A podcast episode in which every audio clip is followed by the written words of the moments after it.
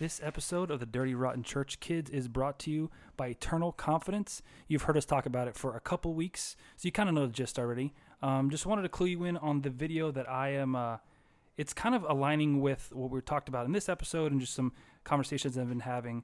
Uh, but the topic is called "What Do You Miss About Being a Christian?" It's uh, season one, episode five.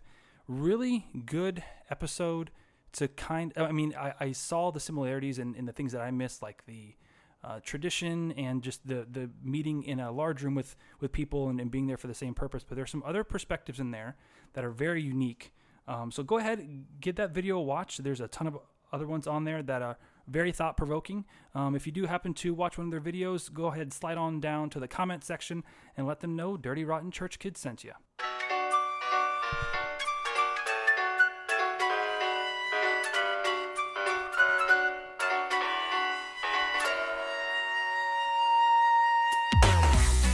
Hey everybody, it is Adrian. This is Josh. And if you're listening to it right now, you're listening to episode 10 of the, Dirty Rotten Church Kids Podcast, episode 10, double God, digits. Episode 10. We did it, man. Yeah, we're done. Did it. We're done. this is the last episode. Yeah, 10, Episode 10. That's as it. high as I can count. My Awesome. son uh, my son counts uh, 10 and then he goes 11, 12, 15, 15, 15, 20. 20. Sounds And very he's- German. He really capped out at 20. He Fifteen. does 15. That's uh yeah, we're also teaching him German. It's great. How you doing? Doing pretty good. Um, we record these at night, and I brought this up at the top. I wish we could do this during the day, so I'm like more spunky. But I'll get into. I'm good. Just just tired. Um, but I mean that's that's the same same. I am currently hopped up on antibiotics. I uh, have uh, I'm, I'm hopped up on the Z. Okay, Z-Pak. Okay, cool. On the Z is what we call it on the streets In the rave clubs. in the rave clubs. Just um, passing out Z-Paks. in the 90s. And uh, yeah, I woke up and I felt like I couldn't can't explain why. I just felt like I was coming down with pneumonia. Like I had bronchitis for a month, which I told you Mm-hmm. about, and I, I just couldn't explain it. There's just something, just the Christ in me was like, "That's pneumonia, bitch." And Mm-hmm. so I was like, "I'm calling the doctor." So I got myself a Z. Uh, I picked it up in an alley because that's what it sounds like you do whenever you're trying to over here. Say the Z. I got your Z. I gotta score some Z. And so, and and then completely uh, independently of this, my son has come down with pink eye. Oh, that's great. So, my family, you would think we live in like a, a- in an actual trash can, Mm-hmm. um, just because of how frequently we're sick, how frequently uh, we are un- unwell. Um, literally, my wife is the only one in our house who has not been really sick this entire time. Yeah, it's just kids. Just kids. Like my kids don't know how to flush a toilet, so that's fun finding what they did during the night in the toilet. That's episode cool. ten, baby, baby. Like, thanks, thanks. That's great. But yeah, I mean, the response we got to the last episode, the purity Yeah. culture one, episode nine. If you haven't listened to it, uh, give it a listen. Um, it's definitely one that, and I think we said it at the top of the episode. You and I didn't plan on it; it just kind of came at us, yeah. and the conversations that ha- we've had um, because of it have been, uh, at least for me, very eye opening. Um, but yeah, I just didn't expect any of it, but I love it. It's great. Yeah, and you said it in the episode. I didn't even know the name purity culture. Yeah. I didn't even have a name for what that was. Mhm. I just knew what it was after I heard after like it was explained to Yeah. me, and I was like, oh shit, that's what that whole thing is called. And so as I was kind of doing some prep for the actual episode, it just kept like peeling away like layers that I had kind of forgotten about Mhm. in my old evangelical upbringing. And I'm so glad we were able to kind of talk about it. And like I said in the episode, we're like gonna keep on talking about it. no yeah, doubt. it's gonna keep coming up. Yeah. Um, I think it's just one of those things. Um, I don't think you have to be deconstructing to understand what that was, but I mean, if you're in the church now, ninety nine point nine percent sure you went through that, Yep. and so it's something that is it's a shared common experience. Whether we might have had specific details different, the overall idea of it um, was uh, pretty uniform throughout. So yeah, I'm sure it'll keep coming up. It's just going to be that that fly that keeps buzzing around. So that was Great. good, really good episode. So that was a great episode. Yes. But we are now currently on episode 10. Yes, Baby, baby. That's great. So That's crazy. What I would like for us to do Mhm. is we, we're really excited because we have a guest on this week's episode. Um, this person is a therapist. Uh, according to their website, they are also a trauma cartographer, which I'm really stoked to talk about. Sounds like a This wizard. person We sounds should- like a We wizard. should get them off right now. Um, she is a wizard. Um, this person is a dirty, rotten church kid for sure, and she is also certainly a friend. So everyone, let's give it up for Miss Jess Murray. Bring me a higher love. Bring me the higher love. Uh, uh, uh. Bring me Yeah. Hey Jess. Hello. Ooh, What do you? This is good. this is so good. we Here we go. go. Uh, This is the end of episode 10. We're supposed to listen to the I'm song. just gonna play it all the way through. So you can thank your husband for that recommendation. I reached out to him. Yeah. Is this your jam? Is Thanks, This, husband. Your face lit up. I was so happy that went awesome. hi, friend. It's a wonderful surprise. Hello, friends. Welcome to the Dirty Rotten Church Kids podcast. Woohoo! I'm so excited. To Thank be you here. for being here. Thank you for making the trek down. Oh it Oh my really gosh, means a of lot to course. us. We are used to being the ones that have to typically commute to a place. Mm. Uh, so it means a lot that you'd come all the way down here just to speak to a little Very old cool. us. Yeah. No kids, just a cat, so I've got time. Did we say her name? Yeah. We did? Okay. What do you think her name is? She, what? what? Real quick. I'm, I'm You said sli- mental I'm mental slide you up here. cartographer. I'm like, I don't know anything is- else now. Okay, Yep. just making sure it's Mental Jess. Cool. Okay. cartographer. Whatever it is. Sounds like you do backflips while giving therapy. I don't know what that means. I don't, I don't think you know what cartographer I means, don't. but we're going to get into it. That's a whole other episode. That's exactly what I That's do. cartwheel tographer. so, do you want to Uh. talk about how we how you know Jess? Yeah, so um, Adrian and I, through playing music, ended up in West Palm Beach, and uh, we know your husband pretty well, Nick Murray. Um, he does this. I wouldn't even call what he does spoken word. He's a beast. Yeah, it's Mhm. everything. Linguistically, Yes. he's amazing. Yes. Um, and so we knew him, and he came to one of our shows. Like my girlfriend's here. I'm like, oh, Oh well, well, well. like oh, And can, in- we, can we meet her? He's like, I guess. Right. He's like, Um, "You she goes to a different school. No, we're Yeah. like, we don't believe you have a girlfriend. um, but yeah, it was at Harold's Coffee. Um, Oh, and we sat out there and we're just talking, and like it was, like I, I talked to Nick. I'm like, dude, she's very cool, very open, and you were just super comfortable in the environment. And then Adrian said, at her wedding, at their wedding, you talked to her about Dirty Rotten Church Kids. Congratulations on the biggest day of your life. You want to be on our podcast? I was like, Jeez, dude. Hi, I've spoken to you once before, and I'm gonna freaking just snare you to be on our show because. And, and for me, I met Nick the same way, and I met you through Nick. Um, and then I found out you guys were engaged, and I was so stoked. And, and I love Nick so much because, like you said, Josh, he's so much more than just like a spoken word artist. He's like a poet and a writer, and Yeah, he's a videographer yeah. and a Mhm. photographer. He's just like this. He's a maker, Mhm. and so I loved that about him. And then as soon as he like introduced us to you, we all just I kind of got like a similar sort of energy. Mm. I'm like, okay, you're she's good people. Not that it matters what the fuck I think of you, but I I believe genuinely that Matters a lot. Okay, Okay. great. and so um, Alyssa and I went to your wedding, and it was absolutely stunning, and it was perfect in every way. And I went up to you, and I was like, "Hey, I just found out that you're a therapist. Would you be on our podcast?" I know you have no clue what any of this is, and we've only spoken once before, and you were incredibly kind. What was awkward is Oh my like you did gosh. it during the cake ceremony. I actually said, Like- "Excuse me, real quick, real quick." Don't eat it. I got one question for you. I slid my hand like right in between his her, her cake slice and his face. One second. I was like, I'm gonna let you continue, but I just want to say this one thing. Um, but so thank you so much for being Yeah, on. thanks the so show. much. Oh my gosh. Of course. Thank you for inviting me. Certainly. I was beyond flattered when you came up to me at my wedding and asked me to be on the podcast. And interrupted the biggest day of my life. you know, when you say it like that, it sounds like the most narcissistic. Hey, so I know that in many ways this day is about you, but I would also like it But to be all about me. me, me, me. Me, me, me, me. Classic. So you want to give us a little background of of Jess, Yeah, are the you, are you? cartographer? Well, yeah. Are are you? Are you from Florida? You How'd from you end up down here? No. So I was born in Indiana, lived there for about like six or seven years, and then lived in Missouri for another seven ish years, and then ended up in Florida. What brought you down here? Um, my stepdad was going back to get his degree, so he wanted to do that in Florida. Cool. I actually, fun fact, moved once a year since I was like 13 or 14. No way. Gee whiz. Do you have a yearbook? a yearbook? I Like, have you ever been like, have you ever been in a school long enough to get an, an entire yes, yearbook? but I have Okay. lots of yearbooks from Okay. lots of different schools. Great. Okay, great. See, because I asked because I've never actually owned a yearbook because I never felt like I've been there long enough to like be in any photos or anything because I actually moved around a lot, not Oh, nearly as much as once a year. I can't imagine though. I, I feel for that.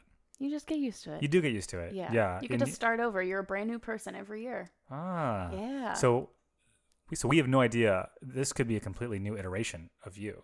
Mm, This one with the Florida Jess is complete, completely different Jess. right? I You get You it. don't can't have you can't have your Florida friends talk to your Missouri friends. That's true. Mm, It's like don't be thrown by my British accent. so I want to jump into the dirty rotten church kids aspect of the pool here. Are you a church kid? Were I, you a I know church that I know that's a loaded question. Were Yeah. slash are you a church kid? Why or why not? Go. Mm, Here we go. I'm just kidding. So I was a church kid, but because I moved around so much, we didn't really belong to a specific church. So it was more like my family was very much church and evangelical, if that makes mm-hmm. sense. So I've like been in church for a while, but never like hung around in one church for long enough to be connected to a church. I've never been like burned by a church because I've never been there long enough yeah, to be burned by it. You're always just the new kid. Yeah. Um, but yeah, so I, I have a very interesting interaction with like church and church culture because I'm just far enough removed to where I was never just like drowning in it, but it's also ingrained in my family. that is so interesting. Mm-hmm. I think yeah. you're the first that it's like you you're in it culturally and Mm-hmm. Socially, but you were never like so embedded in it that you necessarily I don't know, maybe you didn't feel particularly wounded in any specific way. If if things got weird, did you just like you're like whatever? Yeah, I'm I mean, you were just gone by that point. yeah. Things got weird, and you're like, oh, well, that's okay because the lease is up, so we're going to go somewhere else. That's so That's interesting. very that's very different. Yeah. And I imagine like the the church kid in me is like, ah, you you dodged a bullet. You you saved yourself from all the pain and heartache. But I imagine never having being kind of adjacent to a church community comes with its own struggles. Could you Yeah. speak to that? No, yeah, it definitely does. You, I've had to think very independently, especially because a lot of my family dynamics, I've had to really, I've had to ask hard questions about church for a long time, and especially like in my teen years when I'm asking hard questions about everything. I know nothing when I think I know everything. Um, so in that sense, I just don't think I ever felt like I fit into a church when I so badly wanted to fit into a church Hmm. and it's just this weird like now as an adult looking back on it i'm like that's cool you were already developing these skills that a lot of people didn't have the chance to develop they're developing like in their later years um but it was it was definitely like a lonelier feeling You have any siblings? Is or are you the only kid? yeah i have a younger brother two older stepsisters and i have a niece that lives with my mom and stepdad so she's like basically my sister my Yeah. child my Oh. everything Oh. yeah she's amazing So your family did were they like intrinsically brought up in the evangelical church that's why they felt attached to it or were they kind of like wanting to be a part of it like what was it that made them want to like if you go to a new place you don't necessarily have to go to church you can do whatever you Mm-hmm. Want like you said it's a Mhm. fresh start yeah what was it about that Um, it was just like I said, ingrained in the family culture. My mom is one of six kids, so she grew up in like that kind of a dynamic. sure Um, and f- if I remember correctly, I believe my grandparents on her side were Catholic originally, and then they became Baptist, and so just like rules. Lots of rules, lots of grids, feeling very safe within grids. sure Yes. if it feels good stop Yep. Got it. Got it. so what we do here, and I say we do here as if we always do it, we literally did it once last time. so we have a new segment that we're introducing, and it's a segment where um, followers on friends on social media, we call them the bad apples. They submit questions, and then I picked one question, and I figured we could unpack it and we could talk about it. And if it segues seamlessly into the conversation, Even great. better, like we did it on purpose. better. just like we did it on purpose. So what uh, we're doing now is a new segment I like to call Bad Apples, Good Questions.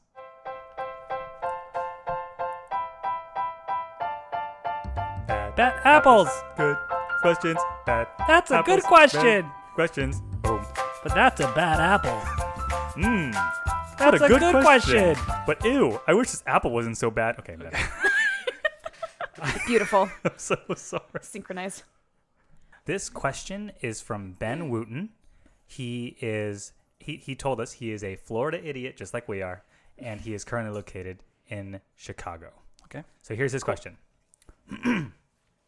When you visit a new church, what makes you want to stay and or want to run away?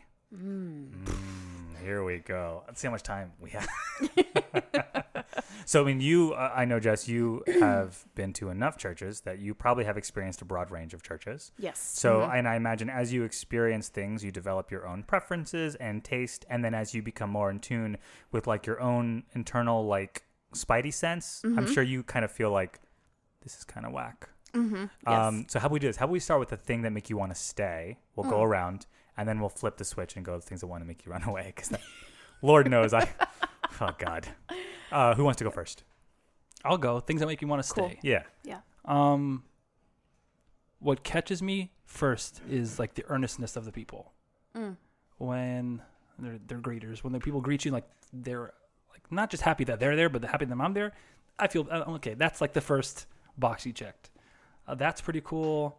Um, if their music, well, that's I'm not gonna ever like the music. If I can find a church that I like the music of, then I have to move to that state because I haven't found it in Florida yet. Um, but a reason I would stay, I mean, I don't have to 100% agree with what is being spoken, but I don't want it to be the same thing I've heard a thousand times. I and I want it to be something that's applicable to like everyday stuff, like now at like 2020. So if I'm hearing an old sermon that I've heard a thousand times, I'm like, eh.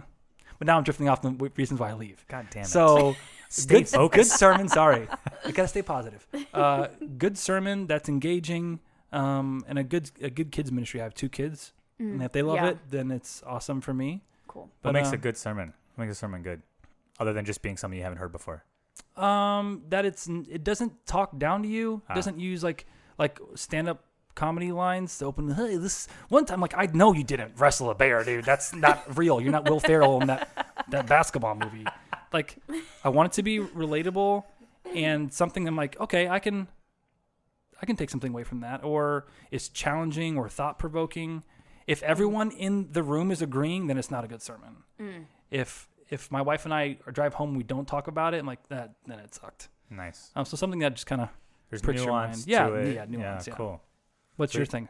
So Your positives. All right. So the positives, um, I agree with you. It, it didn't matter to me until I had kids, but going to a church where the like the the space for children feels warm, Mhm. it feels like professional and kind of clean. Like I've been to some like churches, and we are church planners, so like I know like that it's hard to like make sure everything is clean and make Yeah. sure everything feels professional and i know it's it takes a lot of effort so when i see a a church that has a good space for my kids that is like clean and professional and my kids feel safe that immediately goes that means you care about what you're doing and so i i look at that as a metric to how well they are approaching the rest of So it's like if the you go to a pizza place and you, you don't order the supreme pizza, you order the cheese or the pepperoni because they do those things well. that's exactly it They do everything else well. Totally. There That's you really well put.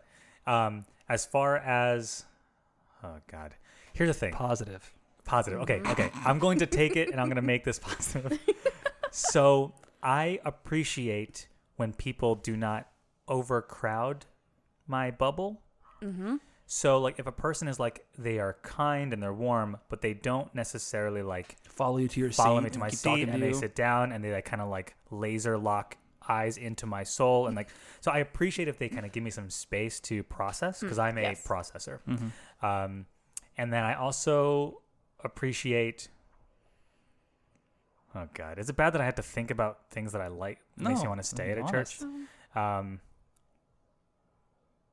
you know what? I like it when, and I say this because there's a church that I really appreciate and value that does this, and no, I'll tell it's Heartway. I, I appreciate and value is that they are very much. It's very expressed that like we're grateful that you're here, and whether or not you're here is not contingent upon whether we will love you, appreciate you, or whether God loves you. Um, I think because I have so much weird, like You ha- affiliation you have with to be there. Yes, my physical presence Mhm. in this seat is directly correlated to how much I know and love God. So when it's articulated that like you are here and we treasure you, but you don't have to be here, it just makes me feel that much more seen and appreciated. Cool. Jess. How about you, Jess? So what makes me stay um, is when the sermon touches on mental health related things. Not so much that pastors have to be like mental health experts, but the fact that you acknowledge and have some sort of an idea that mental health is in church and it is in the Bible and like in our world. If you can acknowledge that and I can feel that in a sermon, that's great. And also, um, I like to take a look at how a church kind of helps their community outside of their church wow, okay. Nice. and specifically how every church helps air quotes helps Yeah. the outside community but are how are you actually going about that and are you going about it in a way that's like sustainable and actually helpful instead of just like look at what we do Yeah. Ah, It's like so a social not- media post. Right. Yes. So it's not just like like Missions passing out water bottles at like a no thing.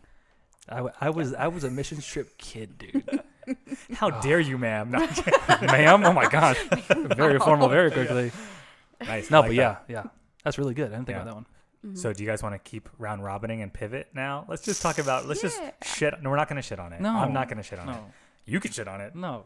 Uh, no. What are the What are some things that you see First of and you experience? If, if someone just if someone's saying something you don't like, it shouldn't be shitting on. Shitting implies a large amount of something, like a large amount of hate on a thing. That's shitting Oh, on something. Okay. Okay. I'm just gonna be honest. So can we have some I like sort of that. body excrement gradient where you're like, Yes, we're just tinkling. yes. We're, I'm just gonna. much better phrasing No, I'm not gonna. I should stop. Yes. It's late. I agreed with you, and I, and I quickly took it back. Um, I mean, things that I don't like. I mean, I mentioned the music. To, and to me, it's not just not anything against the musicians. To me, it's musically boring.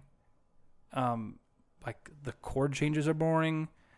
Uh, I really enjoy music that like uh, I have to engage with and follow something. And uh, worship music doesn't do that. It's all very, very basic, and the and the lyrics are basic.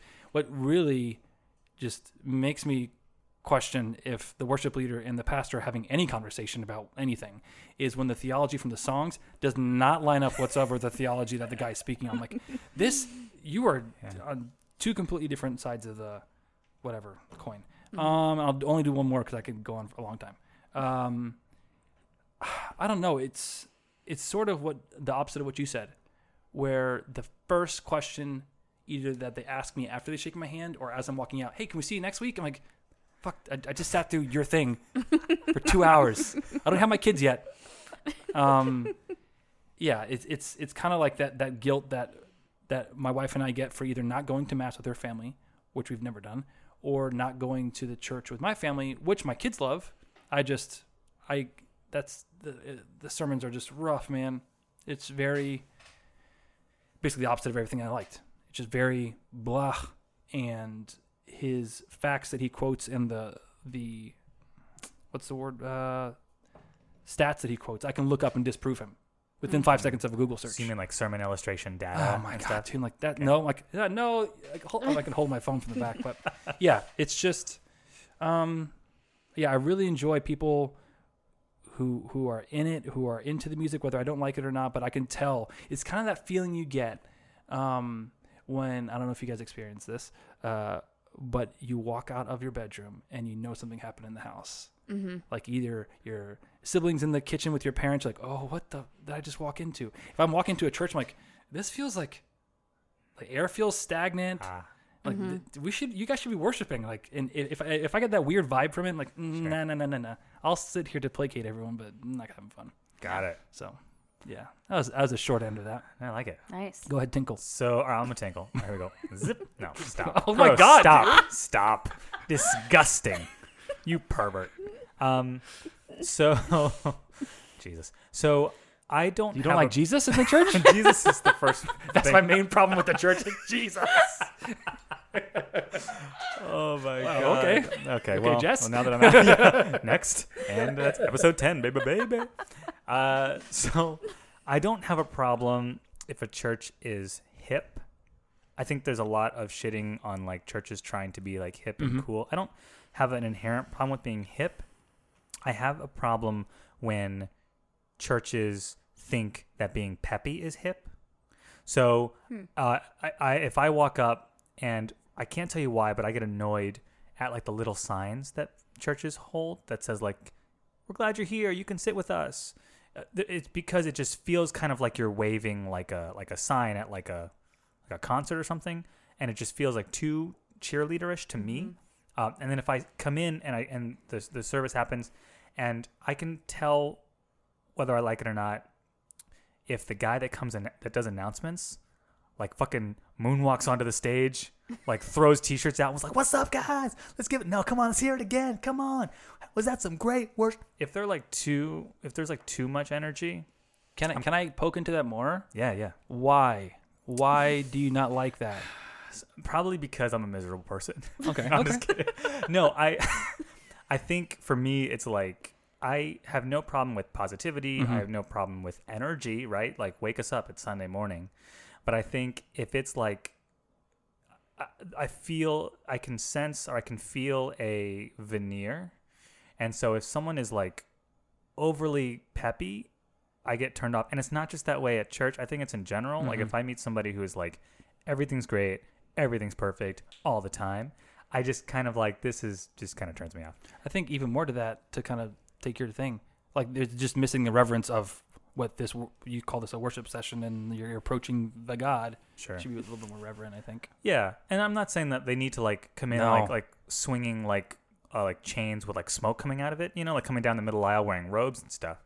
But I think if it's like just taking itself, and if it's taking itself too like happy and to swing the pendulum, actually, is if I think if a if they take themselves like too serious, that's also kind of this weird. Yeah. And you know what it is? As I'm kind of verbalizing it, I think it's, I believe that we are kind of everything. Like we're equal parts heavy and light, which I always say. Like that's what the podcast is about. And Mhm. like, and we are equal parts heavy and light. And so I think if I see something that is leaning too much, like everything's perfect, look how beautiful and, and perfect everything is, I'm like, that's not genuine. And if it feels like they're taking themselves way too seriously, I'm like, lighten up, Mhm. man, lighten up. Like it's all, it's all gonna be okay. Cool. That's good. Yeah, that Thanks, was good. How about you, Jess? So I'm actually gonna second almost everything you just said because You're gonna echo it. yes, That's how that's how we do it in uh, Christian speak. I'm Mhm. just gonna echo what you're. I was I'm gonna, echo, I'm echo his silent prayers. We just echoed I'm silent gonna prayers. echo their echo. Sorry, I didn't mean to interrupt you. I'm an asshole. Well, yeah, but anyways, that's why she's on the podcast. The best. um, so I also this is also just why part of the reason why I don't go to church in general and why I've always struggled with church is because I also do not I don't like to be greeted.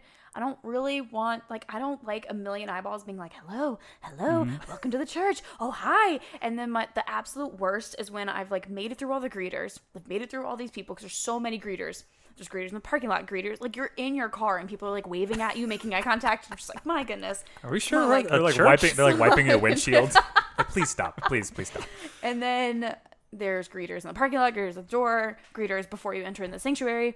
And then you finally get your seat and you're like, I made it. And then someone walks up to you. You've already sat down and they're just like, hey, you must be new. And I'm just like, my goodness. Yeah. Just trying to sit here in peace and like be by myself because Mm-hmm. I'm more introverted. I'm like half and half. Yeah, I'm half and half. But when I'm in public in large crowds, I like to be in the back. Yeah. I'm always a back row sitter everywhere I go. So I just don't want to be bothered. I get it. yeah. I totally get What's it. kind of ironic is uh, when we were doing church planning, one of the s- s- like the things that we were told like you had to have greeters walk people from the moment they stepped Oh on campus Ooh, to no, their no, no. seat. That's funny you say that. My you goodness. read my mind. I I, was just gonna say we, that. we both went through the same thing, dude. so I I was taught that um, a person knows in the first seven minutes whether they're going to come back or not, and Wow. that um, statistically a person feels the most welcomed if they're greeted like five times between the moment they walk up to the moment they sit down. So like you, you talked about all this thing. I'm telling you right now, it's strategic. Like it's it's it was an intentional move I bet. Yeah. where it's like if you have someone who's by the parking lot and you have somebody who's by Mm-hmm. halfway between the parking lot and the door and then someone by the door and then someone by like the book stand or whatever Yep. totally intentional um, and uh, i don't give a fuck for all the best in purpose sure i'll give you the benefit of the doubt but to your point it can very much feel alienating to people who are naturally introverted like your Yes. attempt Mhm. at being welcoming and hospitable actually makes me want to retreat further into myself And Yeah. that, that's it's kind of assuming that everyone wants to be greeted like that. And so if you continue to do that, the people Mm-hmm. you attract to the church are the people who like that and just continue to do that. And it's just Wow. like, Yep. like oh, Yeah. eventually the church just becomes Yeah. one type or one church will become a certain type of person because that's how Mm-hmm. they condition them. That's five a great times. point. You got to. I just want to see someone like as I'm driving up, start like running at my car, waving at me. I'm like, and I keep driving away, and they just keep following me, like Mose in the office, and he's running by their car, like waving at him. yeah. Oh, it's just a funny. I'm visual. number six. Yeah. I'm the sixth. Hello.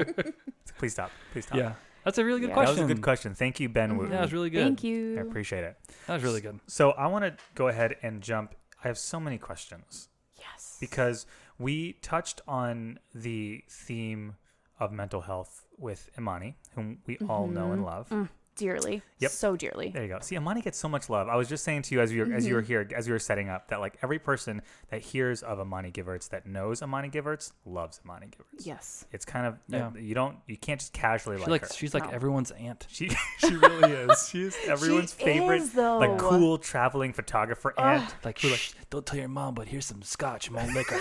yeah, I'm seven. It's like you want some presents from Bali. Thank you.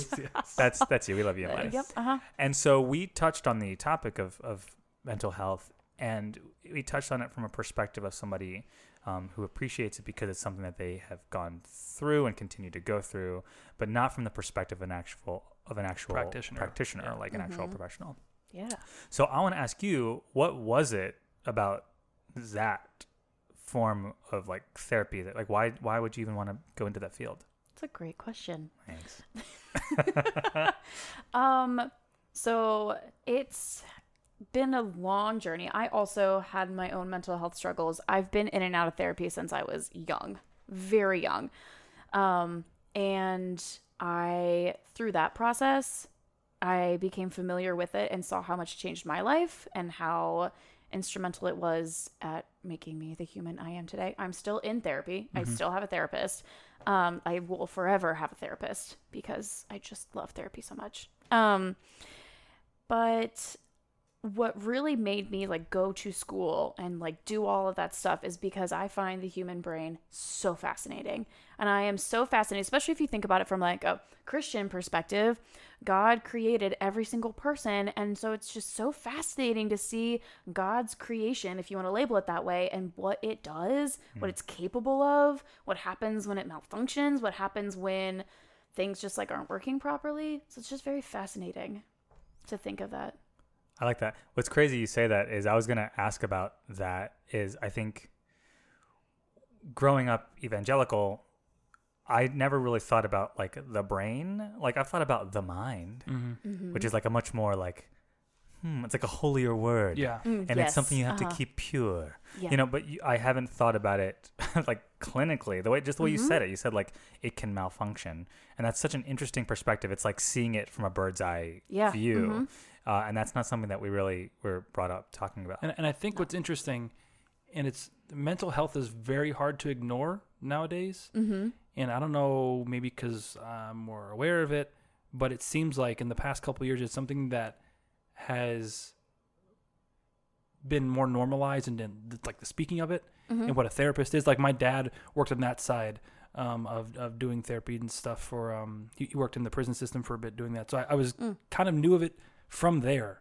But now it seems like that mental health is a part of it. It's like mental health awareness. There's like people running campaigns selling T-shirts. It's it's very much everywhere. Yeah. Um, so I'll ask you the question: Why do you think it matters? Because it we people for years. I mean, therapy hasn't. I mean, I don't know everything, but it hasn't been around since the beginning of the world. Mm-hmm. Um, but why now? Why, why does therapy matter? Why do you think it's important for us to understand the mind? And why is it coming to the forefront? Yeah. We're seeing more than ever, it seems like. Speak for the entire uh, therapeutic Go ahead community. Here we go. I am the spokesperson for therapy. No, I'm not. Um, I think what. Okay, so there's like a lot in that question. Let me start with um, why now. I think people, as we are just becoming more evolved, I think we're just understanding more. Even in the like, even in the therapy community, we are barely scratching the surface of what your brain is actually capable of and what's actually going on in there. For so long, it's just been symptomatic. It's been just like these things are going wrong in your world, so we're just gonna say do this, do this, do this, and be fine. And it's not until recently where people are actually like looking into the brain, learning about neurotransmitters, learning about like all sorts of things that actually affect your emotions, your lifestyle, your mood, and noticing how it's like all connected. So I think the now is just simply that we are like learning more about ourselves and about people. Um, and like you said, it can't be ignored when you start to ask hard questions about people and like, why are you doing this? And like, this doesn't make sense. Like, why would someone kill someone? Or why do people fall in love? Like, all these questions you can't, you just can't ignore the It's brain. like asking the why. It's like it's kind of Yeah. Mm-hmm. peeling it back and going, well, why is this happening? And that's interesting. Yeah, exactly. And then the why does it matter? Um, I think people again are just becoming more and more aware, and I think people are just realizing that they there's like another option besides what they've been living in, and there you just because you're on a path doesn't mean you have to stay on that path. You can go and create a different path, Wow. or you can go find another path. And people are owning that more and more and trying to make some changes. I love that answer. That's a really good. I like that. wow. I'm That's so glad you're on the show. So you said something earlier because you said that something that makes you attracted to the ethos of a church is that they talk about mental health. Mm-hmm. What has been your experience to the contrary? Mm. Can you talk about that? Yeah. So mental health is just really not talked about in church at all. Um, even still today, um, the only church that I've ever experienced is Providencia, which you guys um, had Danny Brunches on here. Yeah, we did. Yep. hmm So that's the only church where I've ever experienced mental health actually like rooted inside of the church body. Like everyone's openly seeing a therapist. They openly refer people to therapy. Um, Keith Case, the pastor, will openly talk about emotions and feelings and all sorts of things just in his sermon. And um, that is, um, I lost my train of thought. So you Yeah. said that like, first of all, I thought you said Keith Case openly talks about his lotions, and I was like, Ah. oh, so it's, it's also a skincare uh, regiment. It's a, Listen, uh, Providencia is all about a holistic person, Mid-level right? marketing from, scheme. from the inside all the way to the outside, uh, the silky, silky smooth skin. No, so because you said that basically it's like it is a normalized conversation. Yes, exactly. And you said it's not normally that way. Yep. hmm Have you had that sort of experience, Josh, too, where it's like it's not something that is is really talked about? I yes, the only church I've ever heard that was at Heartway, Mm. and it happened to be when Imani was down from Tennessee, and she came with us, and Danny was talking about mental health, not like a bullet point in a sermon, but like the Mhm. sermon. And Imani was like blown away, and my wife and I were like that, that was very very cool, very contrary. And I think what you said, uh, how um, Keith Case doesn't talk about lotions, but he's emotions and feelings.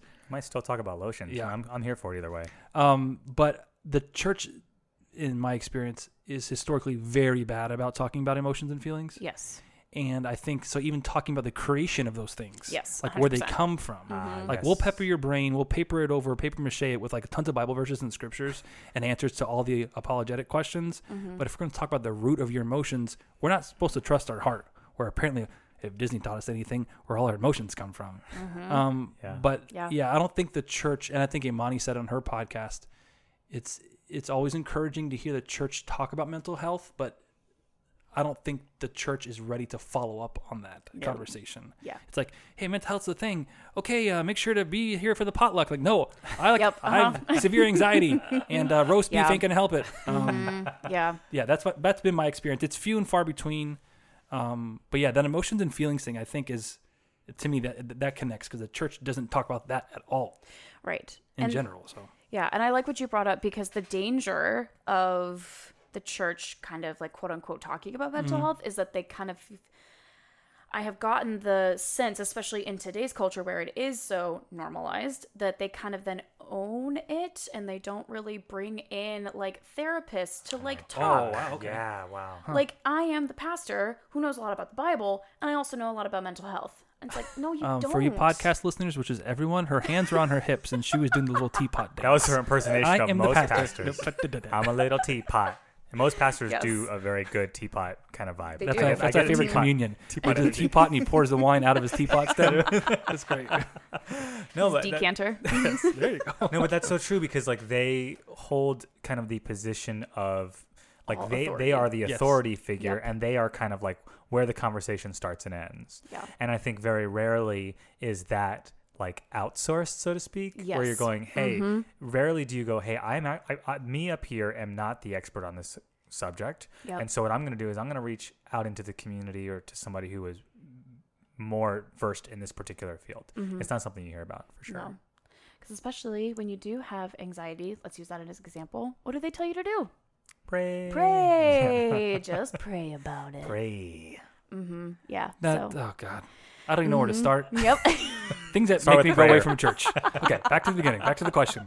Oh my gosh. yeah. Mm-hmm. I think, you know, Link, you started talking about it. I feel that so much of the messaging around the internal self Mm-hmm. is the body as something that needs to be conquered. Mm. It's like my feelings and my emotions are, if they are not love, joy, peace, patience, kindness, goodness, gentleness, self control. Thank you. Wow. I am a C. I am a CH. I'm very proud I of am the a fact C-H-R-I-S-T-I-N. Oh and I am C H R I S T and my H E A R T and I will L I V E E T E R N A L L Y. I can spell. You can spell. Suck my dick. Sorry, man. That was the Sunday school That's after remix. dark. That's the little fishy remix. Oh no, so I'm just really proud of it myself that I. Little Christian suck my dick. I am so so. I am in top. We got to do this when there's sun outside. None of us had anything to drink. This is just fatigue. this is strictly It's the drug of is- fatigue. the drug of the Z. This is that Z, man. It's on that. I'm hopped up on the Z. No, but so like. like no, but I to, forgot where I was. to go back on on the rails. Um, th- if you can't conquer, you can't master your mind and your body. It's seen as weakness Right. because the body and the flesh is seen as uh, broken and weak. Mm-hmm. We I said it before, and I'll continue to say it because I say it to remind myself. We start in chapter one of Genesis, where God claims everything is good, and we are very, very good. We don't start in chapter three where we're broken. We start in the beginning, we're good. So I believe we're all good. And so, but but, but there's this stigma. There's like this scent in Christianity where you have to conquer the desires of the flesh. And like if you get into mental health or you dig into anything, it you have to admit you don't understand it. Yes. I mean, the first part of having a problem is like admitting you have a problem mm-hmm. or there's something affecting you, and that is a huge thing. Well, well, you can't conquer anxiety. You're not you're not praying enough. You have faith. Mm-hmm. Yeah, yeah, yeah. Your faith isn't strong enough. Yep. And so, completely missing the beautiful and tragic journey you may have in therapy, or you may have in physical rehabilitation, or you may have in recovering from trauma. Like there's beauty and hurt in that. Th- mm-hmm. That's a journey you can experience. No, fuck it, conquer your body. Mm-hmm. Well, th- th- I, I just missed out on like 17 chapters in my mm. life because you told me to pray about it for th- 10 years. Yep. It just yeah, the conquering thing that I think that's a big part of it. It's just you have to own it. Yeah. You got to conquer the flesh.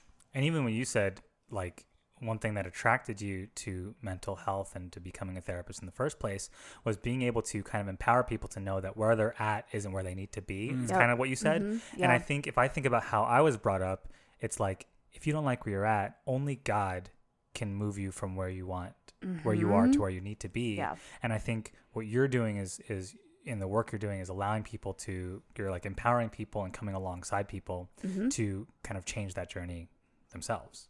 Yeah. Hundred percent. And uh, to kind of touch on what you were saying with conquering your mind, I mean, and even what you're saying about Genesis, when like all things are good, all things are good, including your anxiety. It is not bad. Wow. It is not bad. That emotion is there for a reason. God literally put that in your body, your ability to have that for a reason. That came from Him. It did not come from the devil or any other evil thing. It came from God. And there's a reason for that. So that's when you have to say, oh, well, why am I anxious? Oh, okay, let's go in there and tweak some things and figure some things out. And then boom, there you go. It's like a warning signal. It's like a little like, hey, what's going on? Right. There's something not okay here. It's like naturally put in there by God. So when you tell someone to just like pray about it for God to just like take it away, well, He put it there. So that's why you end up fighting with yourself and you end up mm. conquering nothing. And your warning signal just keeps going off and keeps getting louder and louder until you're having panic attacks. And you feel like you're having a heart attack, but you wake up, not wake up, but you just like come to and realize that you didn't have a heart attack. You were just so anxious. I listened to a podcast and kind of along the lines of what you said, Jess, I listened to a podcast with Jamie Lee Finch, and she was talking to Michael Gungor, and she said so she started to refer to her body as her instead of it, which I thought was really mm-hmm. interesting because she's kind of like I am. Uh, because because uh, she was brought up in a religion and a tradition much like ours, which is very disembodied, where it's like mm-hmm. my soul is up here and my Yeah. body is completely separate. Yeah. And she said once I started to kind of embrace and love my body as a functioning thing, then I mm-hmm. started to pay attention to the fact like, hey, I'm feeling anxious right now, I'm feeling stressed right now, or I'm feeling uh, worried or, or or and or troubled, and it's my body telling me something is happening Yes. that I need to pay mm-hmm. attention to and Yep. and maybe like Danny Brun just said to be curious about and to kind of and mm-hmm. like use it to kind of poke around. And I think we were always taught that kind of like to to to maybe just kind of patch over the symptoms. And I think kind of what you said we're mm-hmm. growing through just like it's not just about quote getting rid of taking something or doing something to just stop all anxiety but mm-hmm. it's trying to kind of burrow further and kind of dig down to like the cause of that. Yeah, and what's embedded in church culture is that we have all the answers. Yeah. We have a big mm. book with all the answers, Mm. yeah. so there's no need for curiosity here. You have the answer. It never says anxiety in the Bible, so it must Right, be so a it thing. just doesn't not a thing. exist. It's, I bind mm-hmm. that spirit Yeah. Have you ever had a spirit bound? like a leather book? That's really. I haven't heard that in a very long time. so I grew up Pentecostal, Holy man. shit. Mm. So we bound spirits Wow. on the reggae. That sounds like a lot of work. It's a lot of it's a lot of work. That's You know, really it funny. requires a lot of, of twine to bind a Sounds spirit. like a very spiritual version of Pokemon. I bind you, Pikachu. it sounds like. oh, Yeah. that's Yeah. but but I I was thinking about this when when you were when you were talking about that, Adrian. It's and then trying to figure out why it's become more of a widespread conversation now, mm-hmm. specifically within our age range, and we always uh, you call it snowflake or you're being a pansy. Why like th- th- there's a lot of dismissiveness that goes along with it. But I think for all the student debt we've incurred and all the jobs we can't get, we are at a very privileged part of our lives where we don't really have to worry about where our food's coming from. I mean, if we have a job and we're busting our ass, I mean, for the most part, we have a roof over our head Right. right now.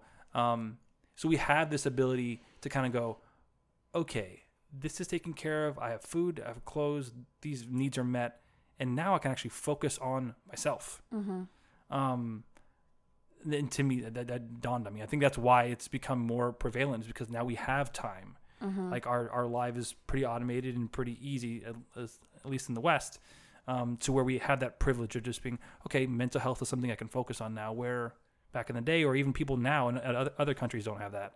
I mean, if you're an immigrant trying to get over that shitty wall Trump's building, Yeah. I'm pretty sure you don't have time to worry about your anxiety. Yep. Right. Um, so and, that, yeah. and that brings up something interesting is I think that there is um, kind of like a like a cool factor to, to or I should say it's kind of caricaturized into like this sort of cool factor that can be potentially detrimental maybe is the term Can you talk more about that? What do you yeah mean cool factor? so like your right shoulder went up. uh, so said, like- cool factor, you cool know? factor man no so like i think a lot of millennials more now than ever are pursuing mental health but i also think with that there is kind of like a like a it's a privilege and i think it's not something that everyone uh, is afforded and i believe everyone should be afforded it Yes. um like it's not it's not something that can just anyone can get anywhere. I I saw this one like tweet. It's like hey um we're a college we're offering some mental health um some some therapists coming in.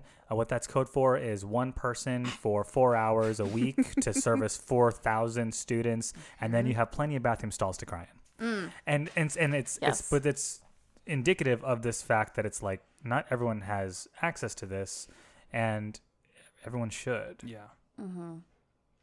You know?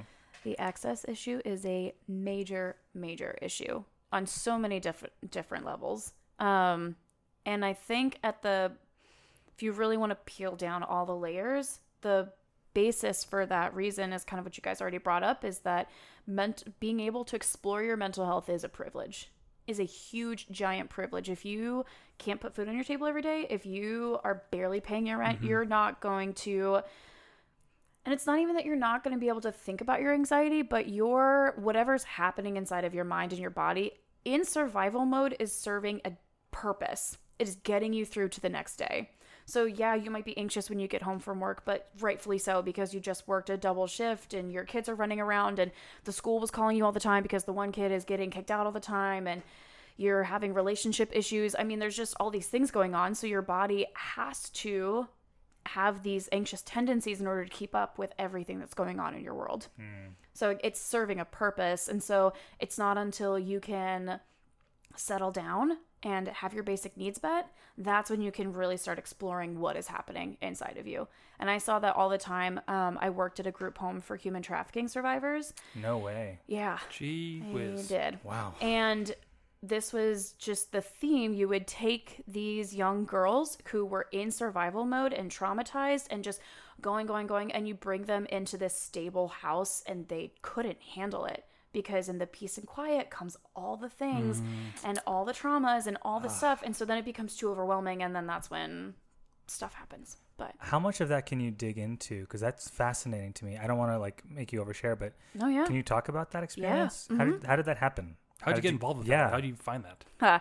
So that's funny. So I actually proclaimed to everyone that I would never work with human trafficking because I my first realization of it was that movie with Liam Neeson Taken. Yeah. And I was so traumatized Sure. by that movie. I saw it and I didn't even know what was happening and I came home and I remember talking to my mom about it and she was like, "Yeah, that's a real thing." And I just could not believe that that was something that actually happened. It was like your first time being faced with that reality. Yes.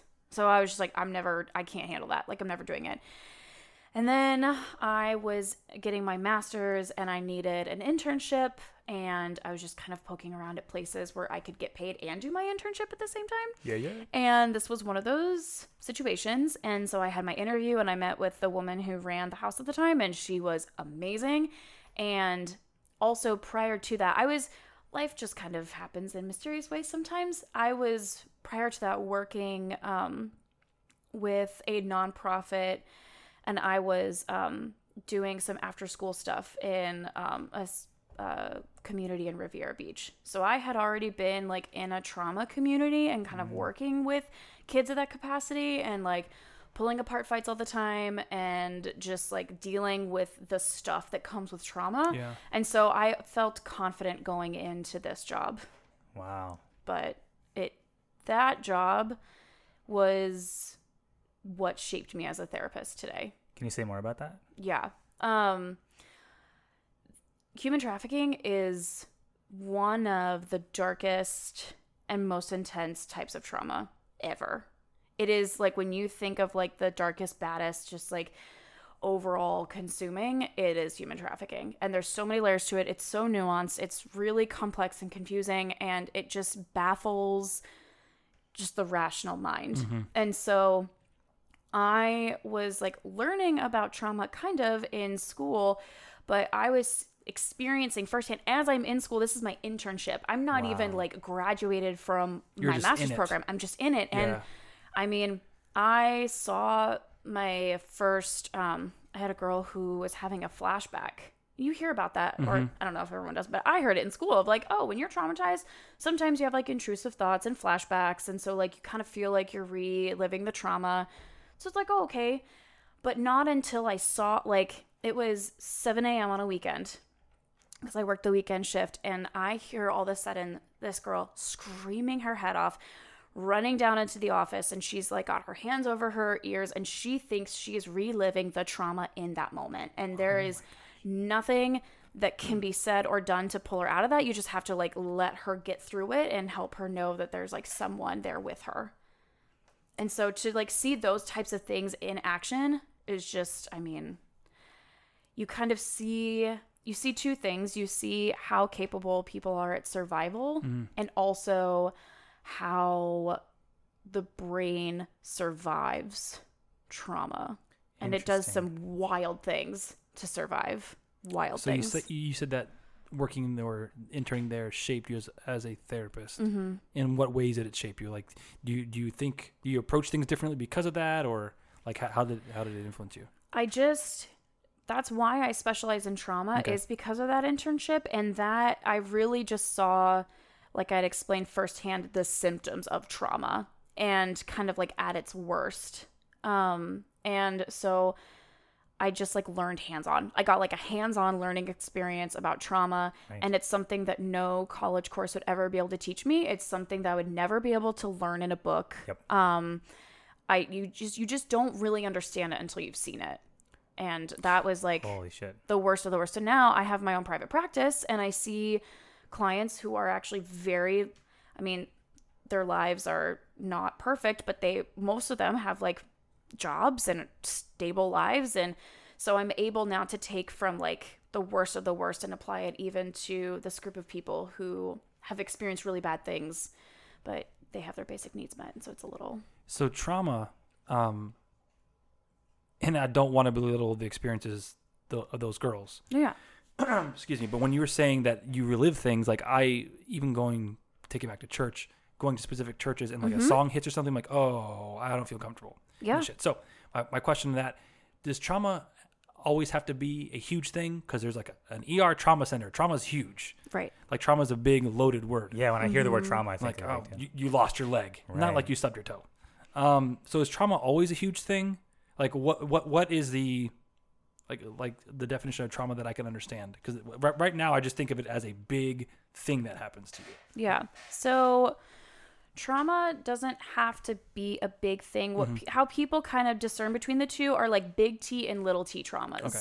That's like the best way to describe it. Cool. And so any like I truly believe that we weren't we were created to survive difficult things, but we were not created to live in difficult situations. And so whatever negative experience you have um can like impact you in a way that big traumas can impact you. It just might not be as severe or it might be, you know, like a feeling of discomfort Yeah. versus like a whole Reliving a situation. yeah, like every all body sensations, like everything is different if Yeah. that makes sense. Yeah. So it's k- kind of like seen on a spectrum.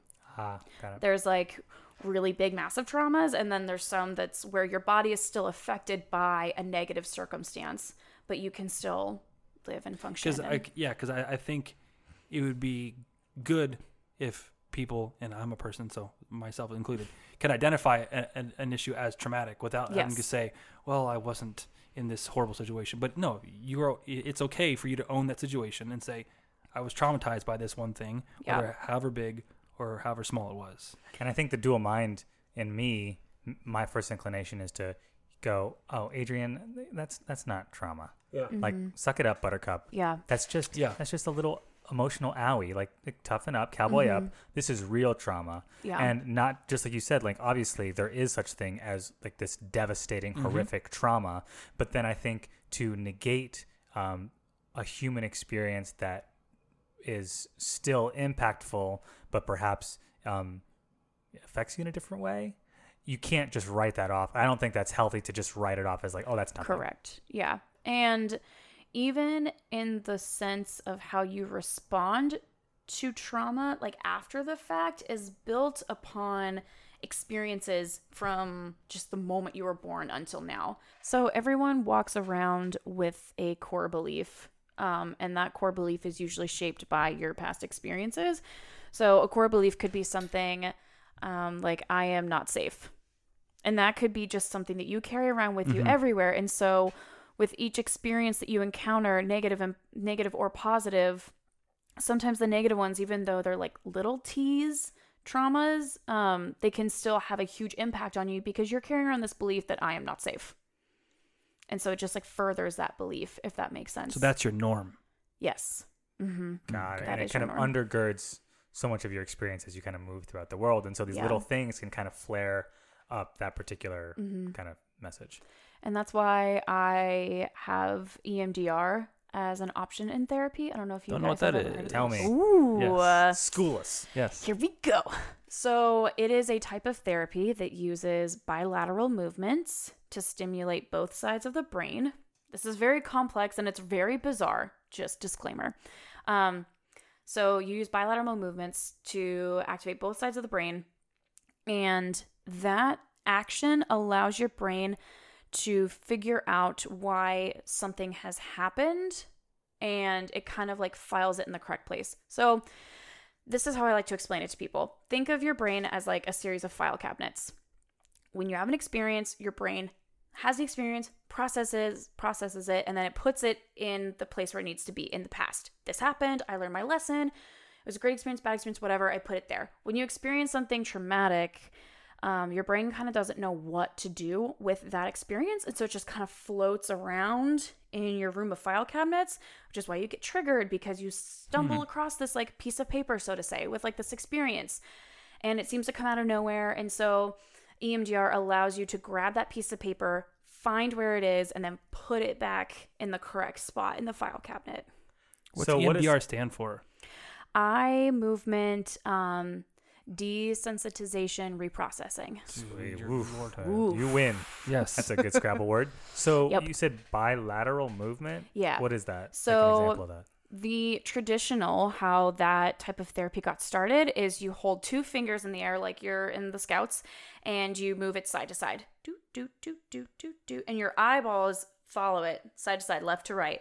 Um, now they've come out with some other things where you can wear headphones and there's like a beep, beep, beep, one beep in each Oh, ear. Sure. Or my preferred way of doing it is someone holds what they we call them tappers, and they're these like black things connected to wires, and they vibrate. So one vibrates at a time, left hand, right hand, left hand, right hand. So you're feeling it. It's like a sensory Mhm. thing, not Yeah, just like seeing something separate from you. Yeah, exactly. That's so And interesting. on the surface level, what's the science behind that?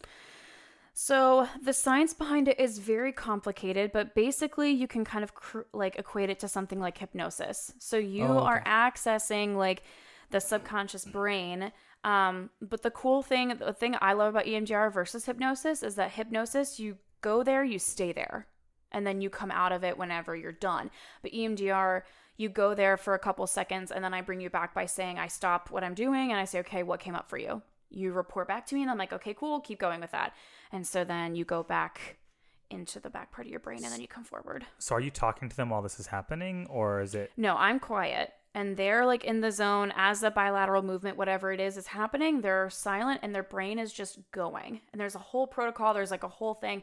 If I ever have an EMDR session, it's two hours long Wow. because there's a whole like protocol you have to follow, like a series of questions that get you to where you need to be to set you up. Sure. And then um, we process it, whatever memory came up. And then I have to like ground the person and make sure they're stable and good to go That to is leave the office. Fascinating. That is so fascinating. Holy shit, that's so cool. Because you were talking about something, because you said like you were blown away in your experience with those girls at Mm-hmm. what the brain does. I think you said to protect itself. Yeah. Mhm. Can you give maybe some other examples of what the brain might do to protect itself? Uh, So like, is that an example of that where they like kind of like file things in certain places? Yeah, so one of uh, something that kind of happens to everyone, um, and it happens to you more so. This is another spectrum thing, dissociation. So if you've ever like daydreamed or have been like checked out, quote unquote, or you zone out, that's your your brain is kind of like detaching you from the present and it's bringing you almost like up into the clouds. So some people feel disconnected.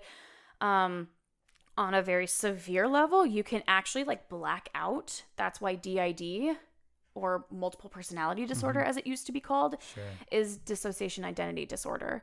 And so you actually like detach from the present moment. And at its most severe, there's another something that enters in your place. Wow. Yeah. But at the other end of the spectrum, you're in math class and you just boop, zone out and you're just like not there, but time is going and you might even be taking notes or you might even be driving your car. I don't know if you've ever driven your car and like you're in your Don't know how to driveway and you're home. like, how did I get here? I don't remember like stopping, but you just did it. Your body just like kept going. That is crazy. I, crazy. am gonna say something. Excuse me. That wasn't my something. Uh, this is my something. Um, so in my when I was teaching, I, I taught at a um, at a charter school, and the at least for the two years, well, the first two years I was there, first three years I was there, the big thing was um, splitting the classrooms by gender. So I had all boys, and then uh, like, and then there was another classroom all girls, so on and so forth. And so a lot of the training we had was in uh, the different ways boys uh, act and think versus girls. And so now that you said the daydreaming thing, that was always brought up as well. Boys always go to this thing called the nothing box. And now that you're saying, it, I'm like, that's mm. really kind of a shitty way to kind of dismiss your shitty teaching practices. If your students are checking out, he's a boy, he's in his nothing box. and so what was really kind of jerky was we'd have these mm. really dumb meetings. And if anyone that I worked with is listens to this, which I don't I don't think they do, then like our meetings sucked. M- Minus this one sexual harassment video that was filmed in the 70s that we watched every year, Nice. which is the highlight. Uh, everything was really boring. So I would continuously check out. They go, "Hey, Josh, you're in your nothing box." I'm like, "Oh my, that's, Wow. that hurts." Yeah. But I'm a guy, so I can't show emotion. I have control over my body. I've I'm conquered a the flesh. man. I've conquered the flesh. No, but you said that, that daydreaming thing, like that was definitely a lot of my college was just Mm. not knowing why I was there and just gone. And then the bell rings, like, oh shit, I gotta go. Mm-hmm. That's very, Yeah. that's very, very interesting. So- that EMDR stuff is that that sounds so cool. it sounds new agey and old witchy enough. It enough. does sound witchy. Oh, yeah. for sure. Yes. But it makes feels sense witchy when you're in because- it. Because if you ever, uh, who was I talking to this about with? Ah, shit, someone I don't know who it was. You weren't that important. um, that's such a big thing to say. Um, we were talking about just the practice of prayer and its prevalence in most religions. Mm-hmm. And so I said, I think maybe just because sitting in silence is just a good thing, like Mm. giving your brain time. I think the same thing with EMDR, giving your brain something to focus on. Um, and Pete Holmes says it in his book, like, and, and Ram Dass talked about it a lot too. You repeat these mantras in your head to give your functional brain something to focus on, Mm-hmm. so you can actually like be in the subcult- uh, subculture. That's where Nick works. Your husband works for coffee. The subconscious mind Yeah. um, and actually focus on those things. Yeah, that's very, very interesting. This episode of Dirty Rotten Church Kids is brought to you by Eternal Confidence, which is a series by Homesick Productions that is currently on YouTube. It is a documentary style video series that explores belief structures and spiritual worldview. The interviews talk with people from all walks of life and perspectives and challenges you as the viewer to engage your own. Eternal Confidence is currently in its second season, and I've been checking out this episode that is called What is the Christian Subculture? Um, that's definitely something that I grew up in, and I think in a lot of ways uh, it's really thought provoking. We're going to leave a link down below in the show notes. If you check it out, please be sure to leave a comment saying the Dirty Rotten Church Kids sent you. Now, on with the show. I, I, I want to talk about what the brain does in relationship to um, like being a Christian. Mm-hmm. I, I feel like I don't have you ever experienced have you had conversations with people who some of their trauma is driven or maybe caused by religious experiences or that's not, not something you've directly interacted with? All the time. Really? Can you talk all about the that? time. Yeah. Um I think I mean aside from the fact that just well, in particular. So my scope is trauma, like my large scope specialty Mm-hmm. is trauma, but if you zoom in sexual abuse is like Oh, wow. My specialty. Wow. So, so fascinating. yeah, so because of that, I there's a lot of like sexual abuse that just goes just ignored or unspoken or people just don't know how to handle it. And so in the church there is a issue with finding or discovering a perpetrator and not reporting it because you don't want anyone to know. So you just be like, just don't come back. But you can go somewhere else. So then they go find another church. And then that church. And so you just kind of like bounce around from church to church, just like harming people, and no one does anything about it. Right. So that's a really big thing that happens.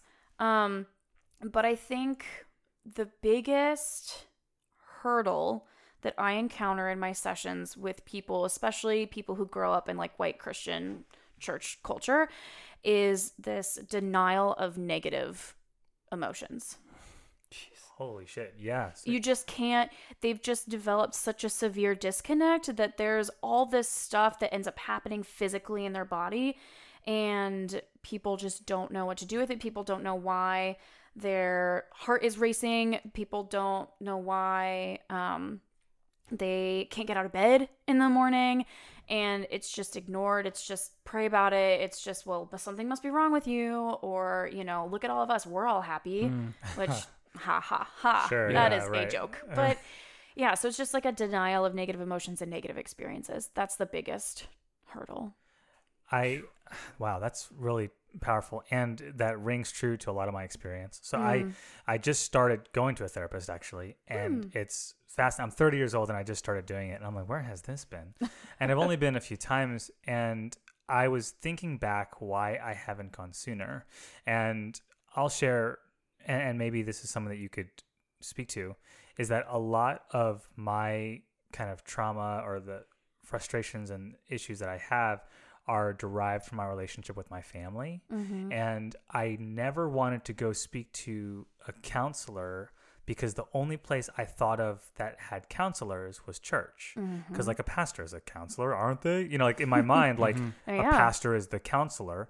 And so I felt like if I went to, and again, I'm assu- I'm projecting this. There's, I'm sure that this is not necessarily the case, but I'm in my mind. I felt like if I went to a counselor at my church Mm-hmm. and I said, "Hey, the frustrations I'm having or the trauma I've experienced is from like my parents or my family," they would go, "I hear you, but the Bible says to honor your father and mother." Yes. as Christians, we need to pursue reconciliation. And I was so afraid that my issues would be kind of glossed over because that has always been my experience. Mm-hmm. I was like, I would rather not even go because I don't even want to hear you tell me that because I know that already. Like my guilty, loyal soldiers already saying that. Mm-hmm. So I don't, I didn't want them to reinforce that. Mm-hmm. That's something you've kind of experienced. Oh yeah, for sure. And I mean because again, people in the church just don't acknowledge negative and even like dysfunctional systems. And the grids that are like put in place by church are just put in place to kind of like have really quick answers of just very dismissive, very much like we're not actually hearing what you're saying. We're just telling you to like go do this thing because the Bible says this and like get out of my office. Yeah. And so you're not actually saying, even like, okay, maybe you are a teen with a bunch of angst, and maybe your parents are very kind, loving people, and you as a teenager just can't stand them. You're not even asking the why. You're mm. not actually getting to like, why is this happening to you? Like, what is going on underneath? Is it something physically in your brain? Is it some experience that you had that you actually haven't ever talked to your parents about and that you keep denying and pushing and pushing and pushing and stuffing to the point where you even forget you had that experience? And here you are as a teenager acting Yeah, out. Yeah, for all the talking the church does of the place for imperfect people, like this place is a hospital, like there are no perfect people here. I'm like, you all sure as hell act like it. Yeah. Mm-hmm. And like what you said, like to build you up, Adrian, you're not projecting. Right. Like that's Yeah. just h- anytime you or I brought anything up in any church we ever worked in, whether we were working there together or separate in different churches, it was always that. Well, yeah, just you're just young. Right. Mm-hmm. Like, well, then fuck me, dude. Who cares? yeah. Right. Um, but yeah, Yeah. It's, it's and it, like to get to the why of the angsty teen. Like I want to get to the why of why the church is just like you said. Those grids are set up. It's not. Mhm. s It's not set up to meet that need. No. Um, and and Danny Brun just said it on on, uh, on the episode eight.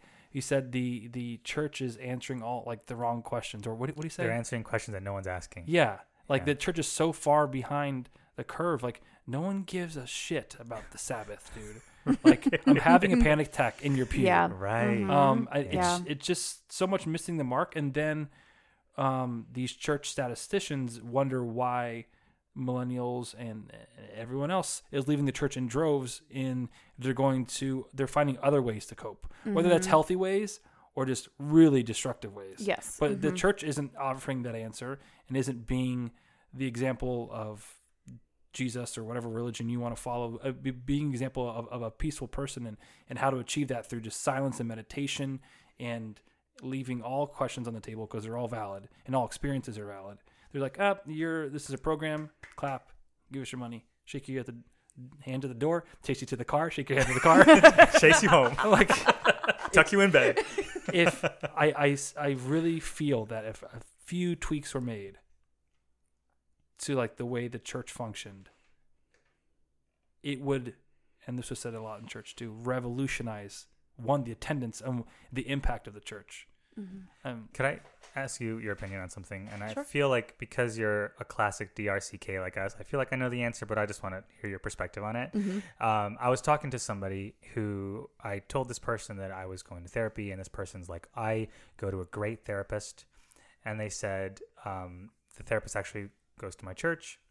And I expressed a little bit of what I expressed to you. I was like, you know, my fear is that they would make it really religious. And this person with all the best intentions was like, well, what I love about her is she always just brings me back to what does the Bible say? And she just always brings me back to like, what does the Bible say about this? And I felt so like viscerally like mm-hmm. grossed mm-hmm. out, like really. Yeah. Sl- I'm like, oh God, no, mm-hmm. fuck that, fuck Right. that.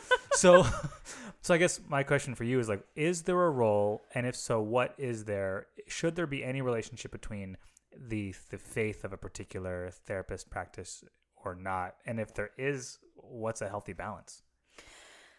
Whew. I know it's loaded. It is loaded, but it's so good.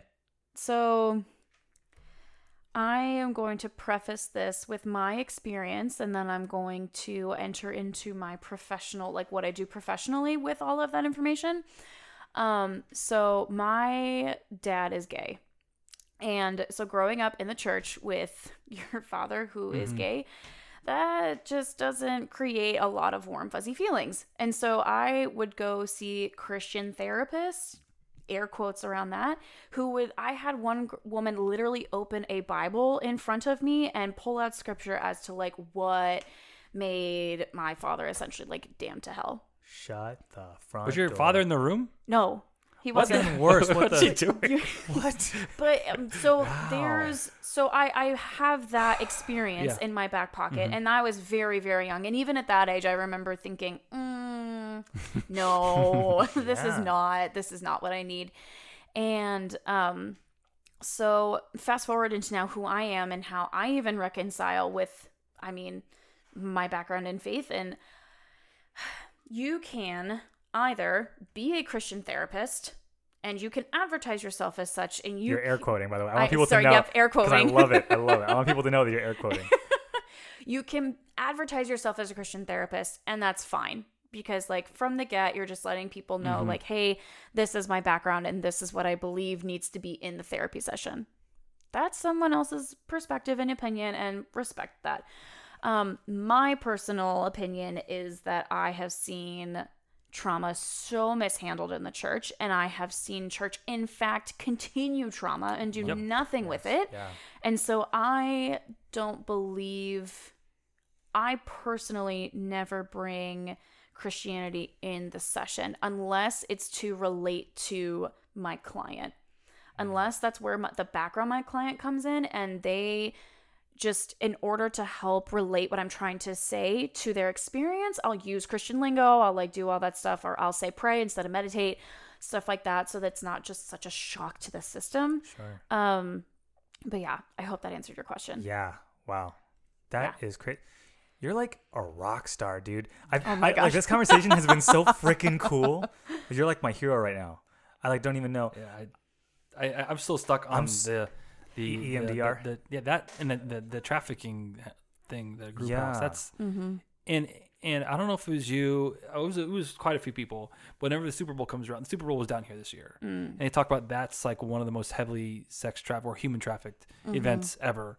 Um, I uh passion conferences did a whole thing where they the red Still X. do, yeah. What is, It's I a don't know what thing. that is. It's the end it movement. Yeah, end Yes. movement like they're trying to. That's that's great. Um, I don't know. That that just seems to me like just a huge evil that we can like run at it with our pickaxes, like ah, and try to stab it. But like that, it's it's symptomatic. It's international because there's plenty of. Uh, I think it was last year, 2019, where quite a, quite a few people in the um, in the British Parliament were found to be running like an underground underage sex ring mm. Yeah. and they started Yeah. like arresting one after another after another. I'm like, mm-hmm. "D- what? And like these are like not third world countries; these are first world countries mm-hmm. where they have queens for some reason. Um, but it just it it seems like something that's so dark ages, very old. Mm-hmm. Like it, it shouldn't exist in this day and age. That, that, Yeah. I'm just I'm just hung up on that. And then you you even working there is nuts. Yeah. And like, like, thank you for doing that. Like, Yeah. the the people who do that like i am such i don't know maybe i'm like hyper empathetic or something but not to say that therapists aren't empathetic i feel like you have to be empathetic but for me like the idea of being faced with that like mm-hmm. terrifies me and i feel like i wouldn't be able to process that So how do because because I we have a friend who is a detective and he is specifically in the sex crimes division. like he Mm, yeah. is SVU, you Yeah. know, like he's Ice T, right? So like, Yeah. Ah, it is iced tea. and he drinks iced tea, which is crazy. And so like, and and he was saying he's like, yeah, like you know, like I I, I talked to like my dad because he was a cop. And I was kind of like, you should probably put some systems in place for you to be able to process some of the shit that you experience. Otherwise, like you said, like your body's going to start revealing that there's weird stuff happening. So for someone like you, who you are just as exposed, I'm sure, like you, that doesn't just slide off of you. No. So what are some ways that you try to protect Try yourself? to balance yourself. And what are some ways that we, as just everyday schmoes who are not therapists, can do the same? So I was having a conversation with a friend the other week actually about this topic because she um, advocates for mental health out of her own journey and her story gained a lot of ground and it became very popular and she said that people started reaching out to her and she didn't really know what to do with the story she was getting um, and she told me i forget exactly how she phrased it but basically she said I don't know how to hear people without putting up a wall to protect myself. And I said, well, I said, as like a therapist, it's not so much about putting up a wall as much as it is taking it in and then putting it right back out. Got it. So I if I put up walls, I'm not going to receive what you have. So I have to receive it and then have systems in place like you're saying to like let it go. And so that is where self-care comes in, but self-care I hate that term because it is so overused and so commercialized. Yeah. Um, but really, what I have to do is take a look at every aspect of my life and make sure that it suits me and serves me. Can you give some examples? Yeah. So, um, I work out every day. That's like one thing that keeps me like physically in shape, and it's just a good release. Um, but even further to that, I listen to what my body needs. So sometimes, like, I go to this gym that's more kickboxing oriented. And so it's very high intense. It's very, like, I'm just sweating bullets by the end of it. Um, and sometimes I need yoga because sometimes I need more of like a peaceful, relaxing, like spiritual mind body thing as opposed to just like more of a, I don't want to say aggressive because it's not aggressive, but just Exerting. more, yeah, exerting like a lot more energy. More intense. Yeah. Yeah. Um, I pay attention to my diet. I pay attention to my sleep. I um, pay attention to my friends. Like, who are my friends? I have, I don't have a lot of friends, but the ones who I do have are very life giving to me. Mm. And I try not to, like, you know, how I just said, I don't really go to church. I don't ever force myself to go to church because at the end of the day, that Sunday service does not serve me. What serves me is being at home and like actually taking time to like make dinner for myself or actually just taking the time to like unplug and just either read or like watch TV. All of the bad apples that are exvangelical are standing up, like applauding In right their now. car while they're driving. their car. Please be safe. there's Please car be safe. Stop, accidents. stop, stop it. Please go back to driving. They're, no, but that's, that's- so that's powerful. perfect. I one of the things that my therapist told me, she's like, "Hey, like you are exhausted and it's turning into depression." Mm-hmm. And I was like articulating some of the things, and she's like, "Cause she the first the first time she was like, "Why are you here?" And I said, "I don't really know. I just want to be here." And I said, and she goes, "Well, how do you feel?" I said, "I feel like really tired and really stressed." And all she said was like, "So how do you f- feel stressed?" And I started like weeping. And as I was talking through my stuff, she was kind of like saying that thing, and she was giving me idea. She was saying like, you need to start being very attentive to your sleep. You need to start being very attentive to the stress that you're kind of holding on to. And um, one thing I tried doing, and I posted this on social media. So there is this uh, guy by the name of Wim Hof. Have you heard of this guy? He's, they call him the Iceman. Okay, so his whole spiel is that he found nuts. it's nuts. Um, but he's like a guy from like Iceland or, or Greenland, and he uses like this intense breathing practice and like cold showers to somehow help him center himself, and it like makes him really healthy. Anyway, I thought it was interesting, and I found like a guided breathing meditation that he does, and I laid down and his whole thing is like you're going to breathe circularly very as deep as you can and exhale as hard as you can without stopping. Just this constant in constant out and you're going to do that for a certain amount of time. And i started doing it and as i was doing it i started weeping. Mm. Like just breathing in and breathing out and it felt like when you're when you were a kid when i was a kid and i would cry and try and talk i'm like i just want to and mm-hmm. i feel like my body was like snapping into this thing and i just i was like just crying and crying and i couldn't explain why. But so what you're saying this idea of like you kind of we tend to kind of hide these things and kind of gloss over them and then if you give your body permission to like speak to you in a way like you kind of find like holy shit there's some stuff happening that i need to pay attention to. And and that is very like listening to the body is very counter to anything the church talks about. 100%.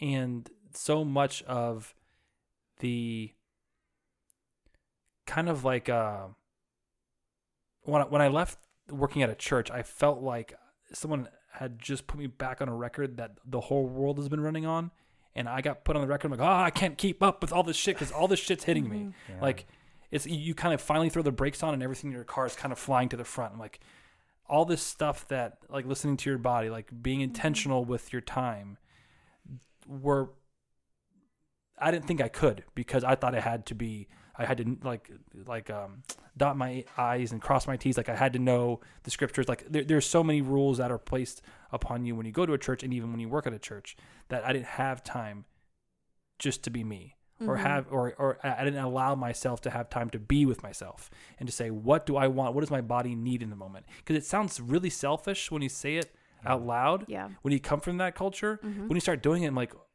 this is the way it was meant to be. Mm-hmm. Like if we are made in the image of a creator of a god of a of if we are made of the same stuff as everything else and and animals take time they're not fucking being animals all the time. Like bears hibernate. Like mm-hmm. th- there there's a there's a time and a season for everything. And we are very much made to not go 110% and to give ourselves that breathing room. Like you said like just unplug sometimes. Yeah. maybe, maybe what you need to do is nothing. Right. And even as you're saying that, I'm thinking another layer of church culture that disconnects us from our body is the only good thing is God and Jesus, and that is up there. It's not down here. There's like earthly sins and earthly desires and all this stuff. All the i like bad the stuff. voice that you're doing that's perfect very it's like a kid the saturday morning kids. it's perfect that's great I make a lot of weird sounds. no i love it Um, No, yeah. But you're right. It's it's it's this is just this is what we're passing through to get to where we're going. Hmm exactly. And even as you guys were talking the purity culture Mm-hmm. episode, I mean, our bodies are just the way our bodies respond to things Yes. is incorrect via church culture. And so, like, you're just like, I don't want to be connected to something that's bad for me. So I'm just going to stay up. I'm going to keep praying. I'm going to like stay up in the clouds instead of like being down here in the present.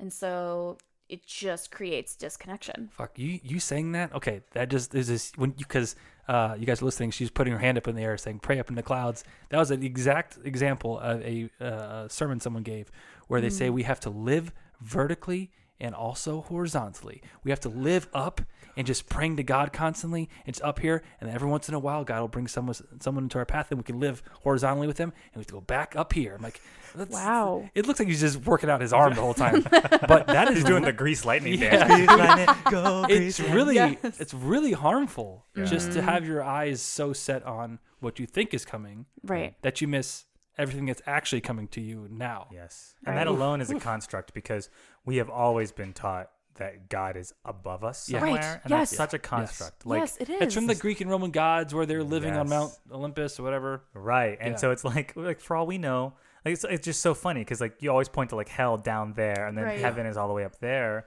when in reality we need to be kind of focusing inward because that's where God is. Like God is within, right? And I love how you said that going to church on Sunday like it doesn't always serve you. No. you know like it doesn't doesn't scratch the itch you know Mm-hmm. um and sometimes and for me it's indefinitely like being like being a church does not serve me right Yeah, mm-hmm. and and it's it's being home and being with family Yeah. And it's, I mean, that mentality of like, well, even if you don't feel like it, just go. And people say the same thing about church. People say the same thing about working out. And guess what? You get injured and you you just like push your body beyond the breaking point. And so we need to stop forcing people to go to this thing. Even how I was talking about how like I'm an introvert. So certain churches are uh, just they make my skin crawl because of the way they operate and because of the way everyone around me interacts with me. And so even like on that basis if I were to have grown up in that kind of a church and constantly being in this environment that was just just making my skin crawl. I mean, that's horrible. Yeah.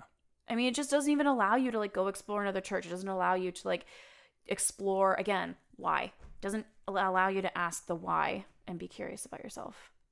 Shit, that's good. So good. So good. Jess, if you if we have some more time, there we, we asked some of the bad apples to Oh, yeah. Write in some questions because we told them we were speaking to a therapist. And so Cool. if it's cool with you, I'd like to ask some of these questions and we'll Yeah. give the folks a shout out. So the first one that I want to talk about, um, this is uh, we're gonna call this uh, questions with gestions. Great. I don't have a theme I- tune for this one.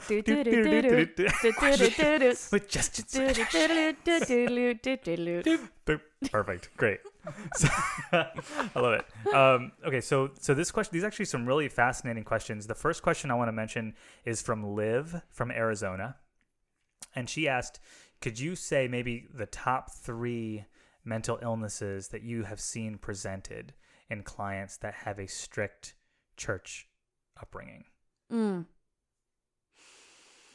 or if not the mental illness, perhaps what is like the most common kind of um, um, manifestations of people who come from a strict church upbringing? Maybe. Anxiety.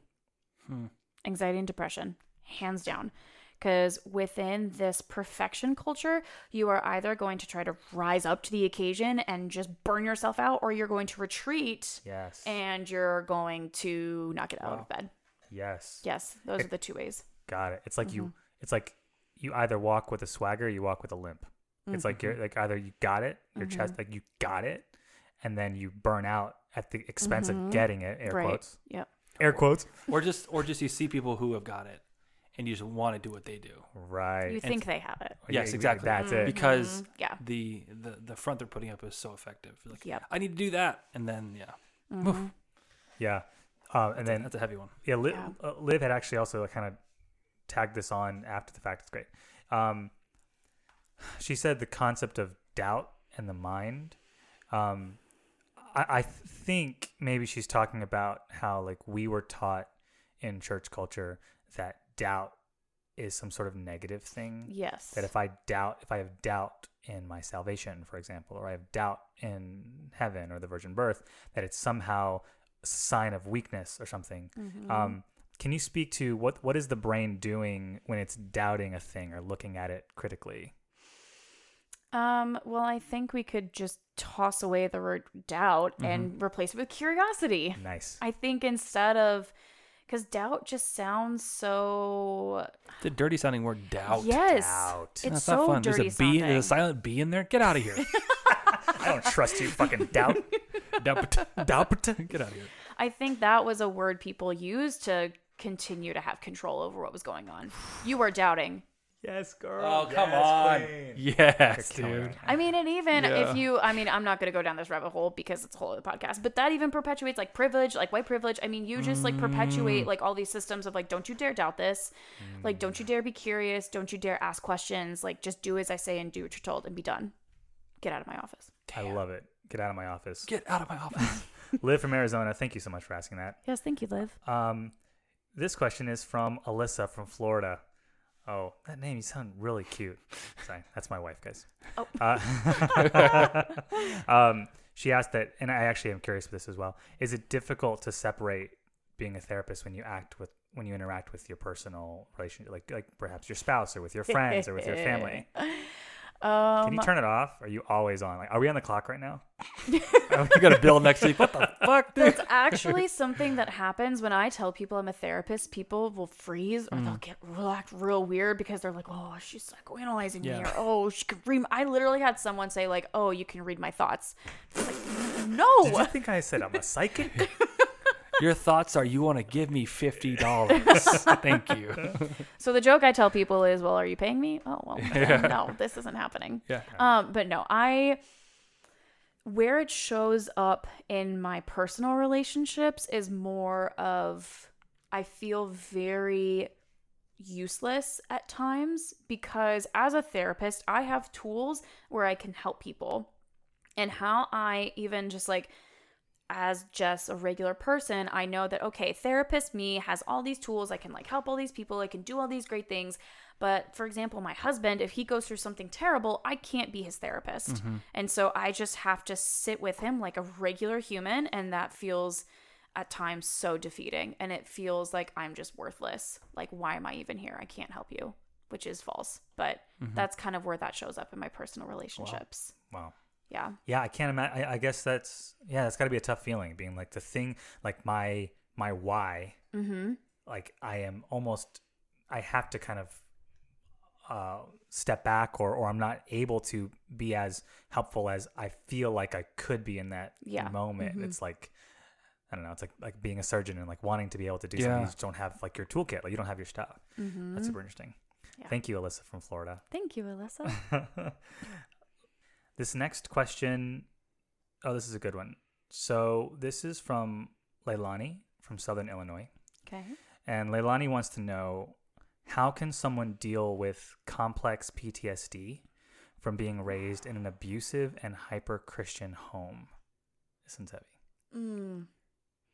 Go see a therapist Mm. first Yeah. and foremost. Yeah. because complex PTSD is exactly what it is. It's Mm-hmm. complex.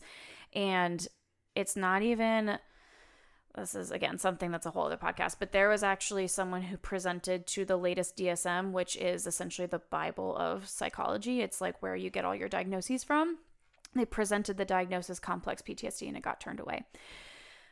Which is annoying and stupid. But um so it's not something that's going to fit in anyone's grid because you're not a veteran coming back from the Yeah. war Mhm. with all these like oh this makes sense and blah blah blah it's like all this stuff that's piled on and piled on and piled on and so for, so first and foremost you're going to need a professional to help you sift through all of it um secondly you're going to make sure that you surround yourself with people who are connected like a community that's like connected to themselves um What do you mean by that? Connected to themselves. Like they're aware so not like people who are like just pray about it or Got like it. wow you People- know like you people should who have respected your parents Yeah, people who are kind of already in, like practicing those things. Mhm. Yeah. yeah, exactly. Yeah. So that's, I mean, because that's a very loaded question with, or a very broad question, I should Mhm. say, without knowing the specifics of it. Sure. But complex PTSD, go see a therapist. You're going to need a professional. Perfect. Yeah. Thank you for asking that, Leilani. Thank you. This next question here is from Danya from Washington, D.C. How do special needs parents, how can, probably the question is, how can special needs parents cope with the lack of community in the church Mm. and separating it from the we'll pray for you culture? Have you heard of that? Have you experienced people who are like, they, all they say is just we'll pray for you. They say we'll pray for you. Mhm. Can you read that question one more time? Yeah, of course. How can special needs parents cope with the lack of community in the church and separate from the toxic we'll pray for you culture? Yeah. So it's another that's first off, that just breaks my heart when people are going through a situation and they just feel so alienated by something that's just so regular. Yes. Like that that's very heartbreaking. But um finding support groups depending on what the needs are of that a child person in their life, um finding a support group is going to be your best thing because even people who are connected to themselves are just not going to understand your situation because typically people who have special needs it's special needs for a reason like it's needs that are outside of the norm. And so just finding a group of people who also understand kind of what you have to go through in your day to day is going to be extremely crucial. Um, if you have the resources see a therapist, figure out like how you can learn to live with this reality. Cuz that's that's the really tough thing about Christian culture is that people don't go to church to be uncomfortable. People go to church to feel great at the end of it. Mm. Wow. And so, if you bring something uncomfortable to the church community, that's not why they're there. And so, they're going to reject it. Holy that's shit. why it's the whole pray. That's it's like get away from me with that negative energy. Get away from. I'm like in my happy space right now. Like I got all the love from the Lord. I feel so good. Like I got my bullet points. I'm good. And so, if you bring something into that circle, it's gonna be rejected. And so, trying to find a circle, whether that's in church or not in church, it's just like real people who are willing and able to accept your reality, which might not be all roses and colorful. Right. And it's like also like I imagine it's like I think the experience I've seen is very much like we're gonna come alongside you until it's like inconvenient and then Yes. it's like I, I gotta go. Yeah. I gotta go. And I, as someone who's guilty of it too, and then hearing this perspective, I'm like, holy shit! Like I can't even imagine. So, Well, to speak to like my family, we're currently going through sort of the same things with my son Noah. He's 6 Mm-hmm. So my wife and I, from when he was a baby, noticed I'm just he spoke late. His he didn't crawl. He just went from like not moving to walking. Hmm. So his um his dexterity his fingers is is, is not there. Mm-hmm. Um, and there's a there's a lot of things. We're working with his school. He he goes to occupational therapy and speech Mhm. once a week. Um, and what's very interesting while you were answering that, Jess, is me thinking how we dealt with this while we were in the church Mm. versus how we are now dealing with it outside the church. Now we are very, very privileged to live in Broward County, which has a ton of resources Yeah. for Mhm. developmental delays in children yes. for any special needs.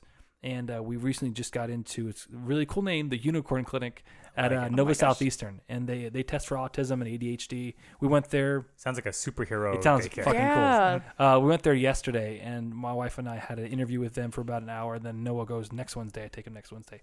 Beautiful building. It's super super nice. So we're very privileged to live in Broward County, down here. Um, but I think now being outside the church for so long and being so okay with knowing that our son was made the way he is Mm-hmm. because yeah for all his exit in whatever in Eccentricities. thank you Mm-hmm. Gotcha. I, I need to go to unicorn clinic i can't speak uh he has these amazing qualities in him so like Yeah. we're completely fine with anything that will just allow him to be the best version of himself Mm-hmm. and uh it, the the church doesn't really I, I think for the same reason doesn't really touch on mental health because it really can't even it really can't even help with that Right. like Mm. like Noah has very limited special needs, um, or he- he will soon find out if he has that ADHD or autism, what spectrum he's on.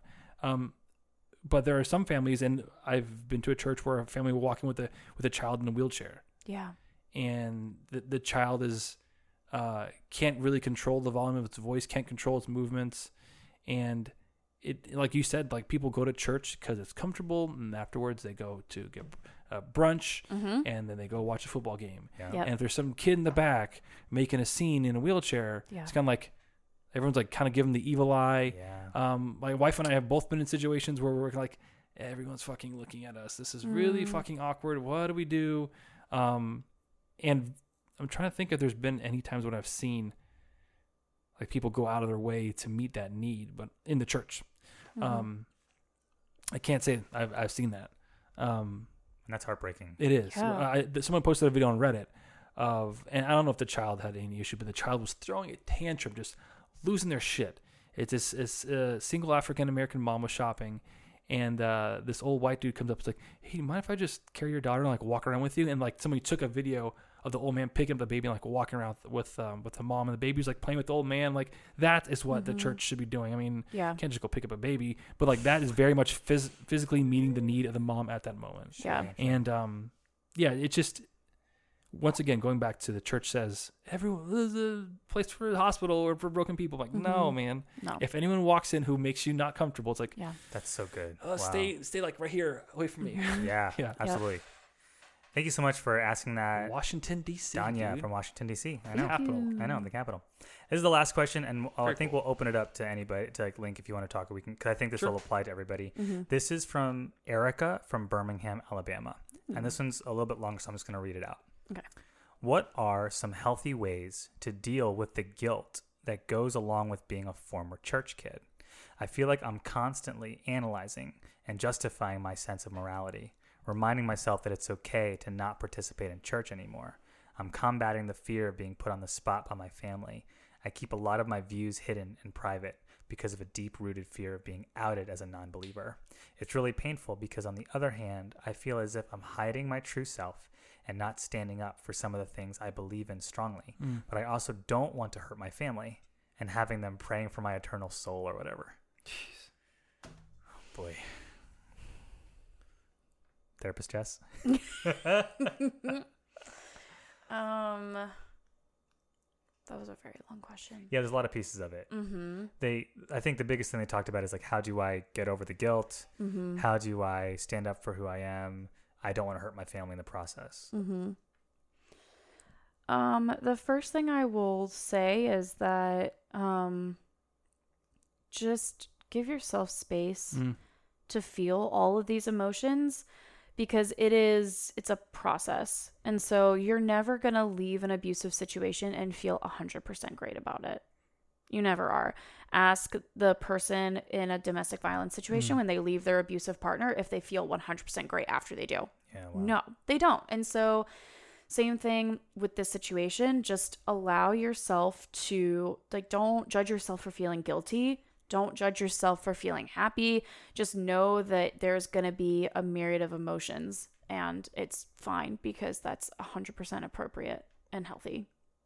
It's giving yourself room to Yeah. experience all of it. Yeah. Mhm. Yeah. I think about that a lot too because I, in a lot of ways, I'm still in that boat where it's like I Mhm. sure as hell don't say the Yeah. things that I believe in a lot of ways to you know my parents. Well, Yeah. I'm not speaking to my parents, so there's that, but also like to like Alyssa's parents. Like there will be times where or people that I care about and respect, right? And they'll say something, and I'm like, and because I don't have a desire to harm people, right? And I think what I'm gathering from Erica is like there is a there seems to be a genuine love for her family. Mm-hmm. Because if, if there wasn't love or, or at least an affection or a warmth or a care for that family, Mm-hmm. they'd be like, "Fuck y'all, I'm out," you know. And so I definitely empathize with that feeling of like you don't want to be the one, you don't want to break mama's heart, you know. Uh, and that's something that I'm I'm totally dealing with. So yeah, trust me, that, I'm right that there. guilt when I came out of the church, w- like the guilt was just not being at church Sunday morning, was a huge thing. A guilt of not being completely drained at two o'clock on a Sunday afternoon because I did a ton a ton of work. Like I felt guilty. Like I Mhm. remember driving on the road that I would take to get to church. I was driving on it not to go to church, just anytime on a Sunday. I'm like, I kind of feel guilty because I just didn't come. Like I, I, I felt like I wasn't doing something to my full potential, and then I realized that was just a um someone put that on me that's not something normal like you have to set this up and do this like no that was something that someone asked of me and then they took advantage because i said yes um, I, I sorry to interrupt. you. yeah yeah I um grew up using the term preach the gospel to yourself and now I'm like yuck gross but there is something to the fact of a mantra or a reminder to yourself and Erica my hope is that you would remember that at your core you are good Mhm. That Mhm. you are made of love, that you are breathed of God, that there is nothing wrong with the feelings you're feeling, just like you said, Jess. Like you are completely loved and affirmed, and you're completely seen, and the Christ that is in you and in everything and is in like that's it's all temple, it's all church. Church is happening right now wherever you are in this moment. And if you can appreciate that and see the beauty in God being in all of it, then hopefully it can help you not feel that moment of guilt saying, I need to go where God is because he's in a Mhm. building somewhere. Because Mm-hmm. like God's within you right now, like you're in it. and as far as like talking because i i cannot talk to my parents about what i believe now versus what i used to because my parents take it very personally because they they did a really good job raising me Mm-hmm. I'm very lucky. My parents sacrificed a lot, a lot, a lot to give my sister and I the life we had and now are products of. Um, so I'm very particular about what I say in front of them because I don't Mhm. want to ruin the mood. But I'm surprised it's taking me this long to get to it. But I finished Kevin Garcia's book, and in the book, uh, they say that uh, we should start talking to our lovers like we talk to our friends, and talk to our friends like we talk to our lovers. Wow. He says you confide in your Mm. friends, you kind of dish about the whole day, and then with your lovers, like you give them your whole heart. And we should do the reverse of that. So I've been trying to put that into practice, like with uh, with my wife, just kind of doing that same thing, but also with my, with my family. Like I, like if I extrapolate that, they're not my lovers; they're like my friends. So I should talk to them, and I should give them that love, and I should give them that that affirmation, even though we don't agree on theological points. Um, but to me, that was very challenging. And then we were hanging out this past weekend doing like a game night for my sister's birthday, and I was trying to put that in action. Like, it's not the time when my one of my family members makes a joke about Elizabeth Warren being some Indian lady. Like, I'm like I don't even know where the fuck you pull that out of your butt, dude. Like, I'm not. This is not the point. Like, I, I still love you. Like, you can have your dumb points, but uh, yeah, that that's been really challenging and very helpful to me to kind of conquer should I even this is this worth even talking about? What's more what's more important here? Me getting my point across or just love? What's more Yeah. important? So And something else I want to add to this two separate things. One is that this goes for this situation or any situation where someone has experienced a negative experience or a trauma or whatever you want to label it. Your story is yours, not everyone else's. mm, true. You own the story and you get to choose who and when and how and why you tell your story. So that's first and foremost. And that applies to every single human on this planet, even our family members. Um, and the second point is family is very complex and um, you first identify kind of the negative experience that's going on. Um, and then also you realize that people are just kind of doing the best with what they're given. Mm-hmm. And so that is something you personally, regardless of whether your family receives you or accepts you or not, that is like a personal journey you can go on. And then take comfort in the fact that you are now building upon what they've taught you. You can go further than your family Wow. ever did. That's something because even with my mom, who I talk to every single day, um, we don't agree on everything, and there are a lot of really important things that we disagree on sometimes. Um, but I always just take comfort in the fact of knowing that even if maybe it's not recognized in the moment, that my mother raised me to build upon what she gave me. I'm not replicating what she gave me. I'm building up on it. What's funny is that that everyone's doing the best they can. Yeah. It's the same thing that Emily Prada said Yeah. when we had her on the Mhm. podcast. That was really Yeah. like it really kind of prevents you from judging anyone because like they're just doing the best they can Yeah. the same way I'm just doing the best I can. I saw this uh, like like a meme or something, and it's like two parents going, "We're definitely not gonna fuck up our kids the way we were fucked up." And at the bottom it says like, "They found a whole new way to fuck up their kids." yeah. because that's Yeah. that's what's happening. Mhm. Yeah. Wow. Well, thank you for that question, Erica. That Yeah. was amazing. Yes, thank you. Jess, thank you for this time. This is Yeah, like that was, this has been so fucking great. It was This has been so life-giving. good. Like I Seriously. yeah, it was a breath of fresh air. That was really really good. Yeah, Thank you so much. Um, I would like for you to take some time to kind of like plug like your practice and what you do and ways that people can connect with you and work with you. Cool. So it's actually very exciting because I just rebranded myself I saw a that, couple yeah. days ago. So it's very exciting. Um, I am now Promenade Counseling, which is a ballet term. Hmm. It's a French word meaning Hence the hands on the oh shit. Now it makes sense. Uh-huh. Promenade. promenade. Thank you. Yeah, Okay, thank you. candlestick from Beauty and the Beast. Calm down, dude. It was, just, it was just the worst caricature. What a horrible stereotype. I'm so sorry. Please No, continue. that's so with good. So yeah, Promenade Counseling. You can find me on Instagram at Promenade Counseling, or my website is also Promenade Counseling. Um, and all my contact info is on there if you ever need therapy or just have a question. I love it when people slide into my DMs with questions. You are very interactive on Yeah. Instagram. Like your posts and your stories are really good. Thank you. Like like it's most people just put shit up there like hey, ha, ha, ha. but yours is like four stories long of like you actually like asking questions. Like I'm like sitting on my lunch break, I'm like oh shit, this is really good. Yeah, I, I like, I- really really enjoy it. Yeah, I was like learning like so much. I'm like, Yeah. oh my god, like what was goes really into good. being a therapist? Super, Yeah. super cool. Really cool. Yeah, definitely everyone will. People are gonna be loving you for sure because you're great. Oh my gosh. Um, thank you. this has been an awesome episode and a, really and good. a long, but it didn't feel long. No, it was great. I d it didn't feel like it Yeah. dragged because the conversation is so great. I will say, now is probably a great time, Yes. as good as any, for us to go into our next segment and final segment of the night, which is called Sip, Smoke, Read. Sip, smoke, sip, smoke, read. Yeah, yeah. So you know we read that shit. That shit. Only sip the finest party lit. On my couch and I'm So you're thinking, listen to these idiots. But here you keep on listening. Promenade Counseling. Browse over, watch your show, just take a look. They call me Little Fishy for my hooks. Now you gotta sip, smoke, sip, smoke, read.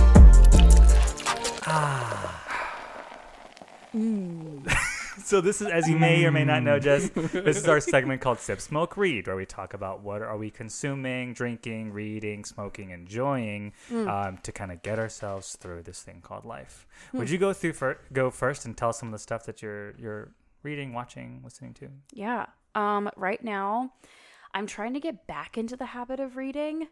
So I have a tendency to well, I'm reading a book that's like very therapy based right now called um I'm gonna butcher the title, but I believe it's called The Boy Who Was Raised as a Dog.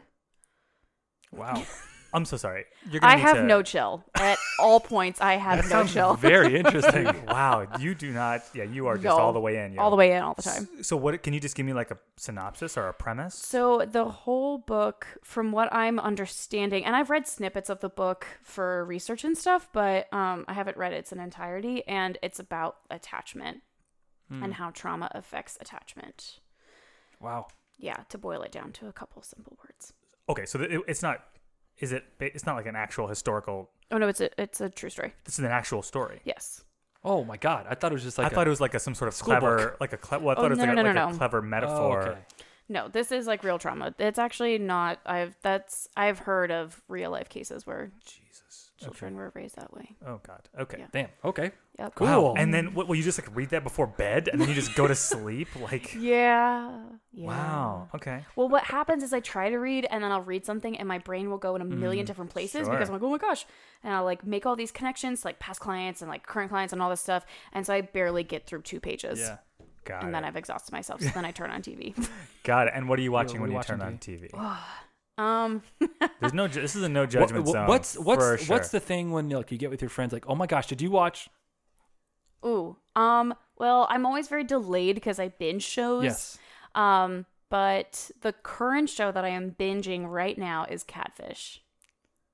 never heard of it Isn't that the show where like That's the MTV show where like the people are on is that social still a media. show? is MTV still a thing What year is it? It's right after Marky Mark and the Funky Bunch oh my god! It is still a thing. My favorite band Catfishing is Destiny's Child. yes so what do they do they they catfish people like in real time Well, people are catfishing other people, So it's a and term. so Are you familiar with the term catfish? yes Okay. yeah, yes Not I know- the not the animal. no I know I know it's a fishing show. She loves fishing. just one type of fish they catch it they put it back and catch it again no, so they there's a scenario that's happening where someone is being catfished, and so someone writes into the show, and Nev and Max are the two people who go try to figure out who the catfish is, and if it's who they say they are or who it's not.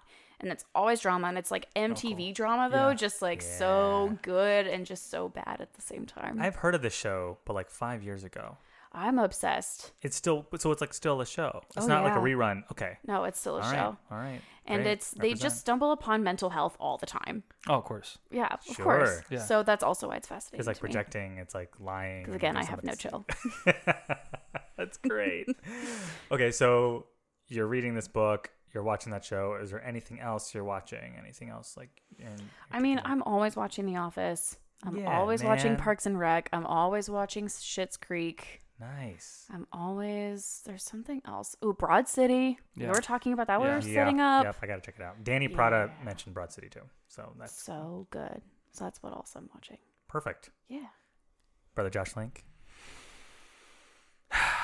so The Bachelor I wasn't sure what that if, deep if breath any of was you for. if any of you are any Bachelor Nation people out there you know the Batch pain I'm, the pain I'm going through Peter this season's Bachelor is a cardboard cutout of a man.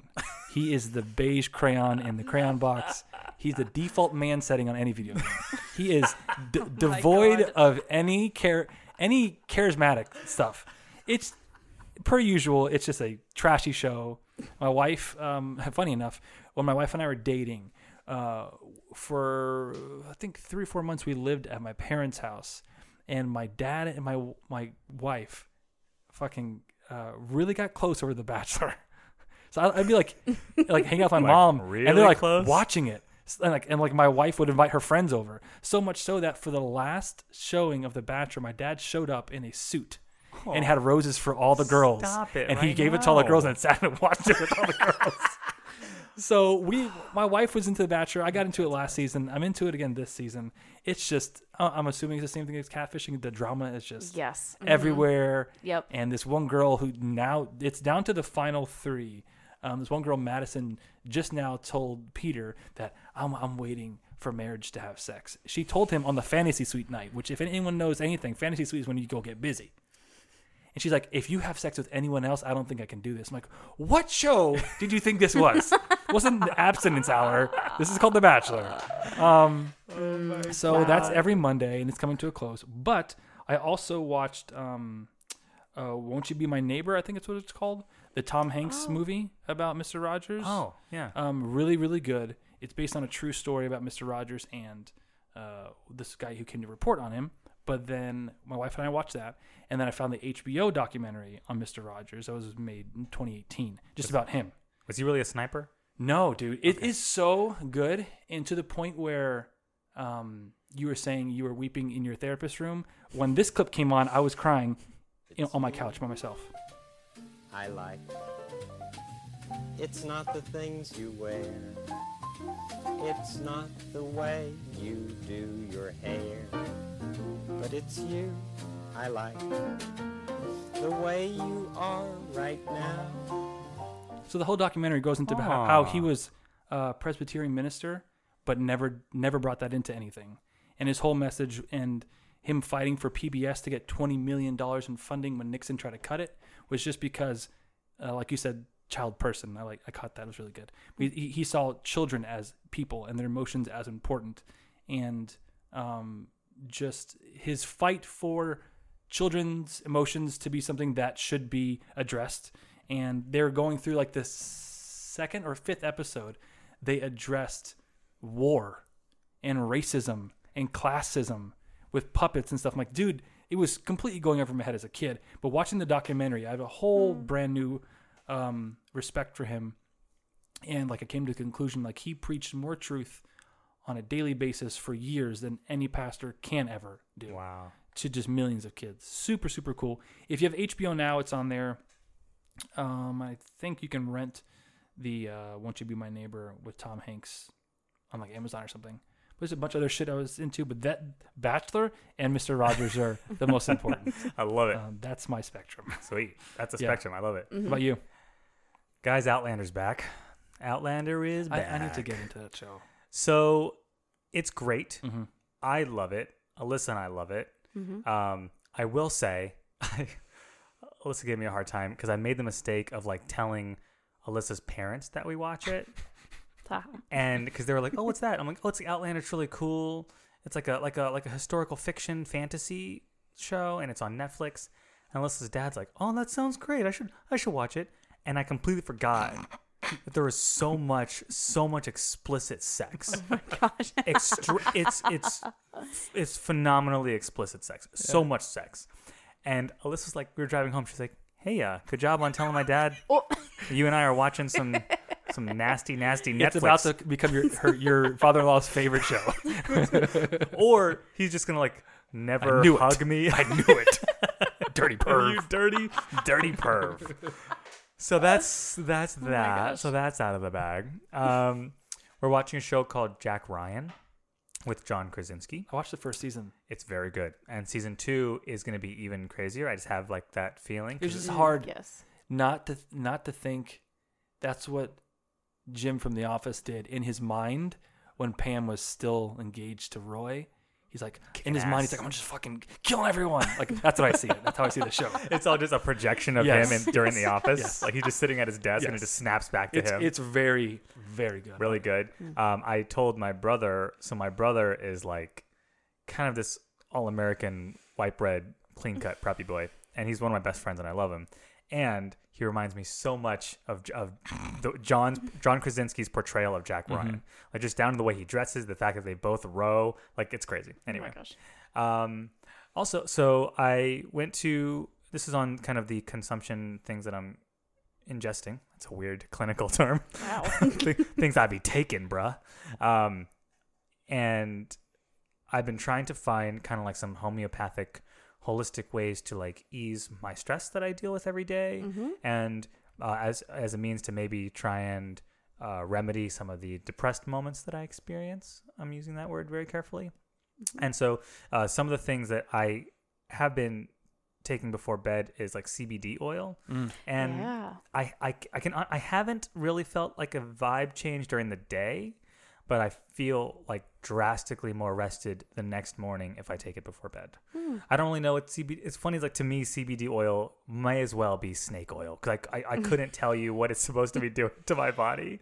Um, but I feel really good when I'm rested. Do you have? I meant to ask you, are- are there any like maybe like homeopathic? Have you come across any stuff like that that could be helping other than just like the physical activity and sleep? Mm-hmm. So, um, not to have another plug or anything, but I'm also offering neurotransmitter testing. I saw that, Yeah. and I have no idea what that is. Please go on. So it is basically so you've heard of like serotonin, mm-hmm. dopamine, all that stuff. So this test, it's a take home test. You literally pee on a stick and you send it into the lab, mm-hmm. I like it already. right? Tinkling over there. Zip. yeah, back to tinkling, you dirty perv.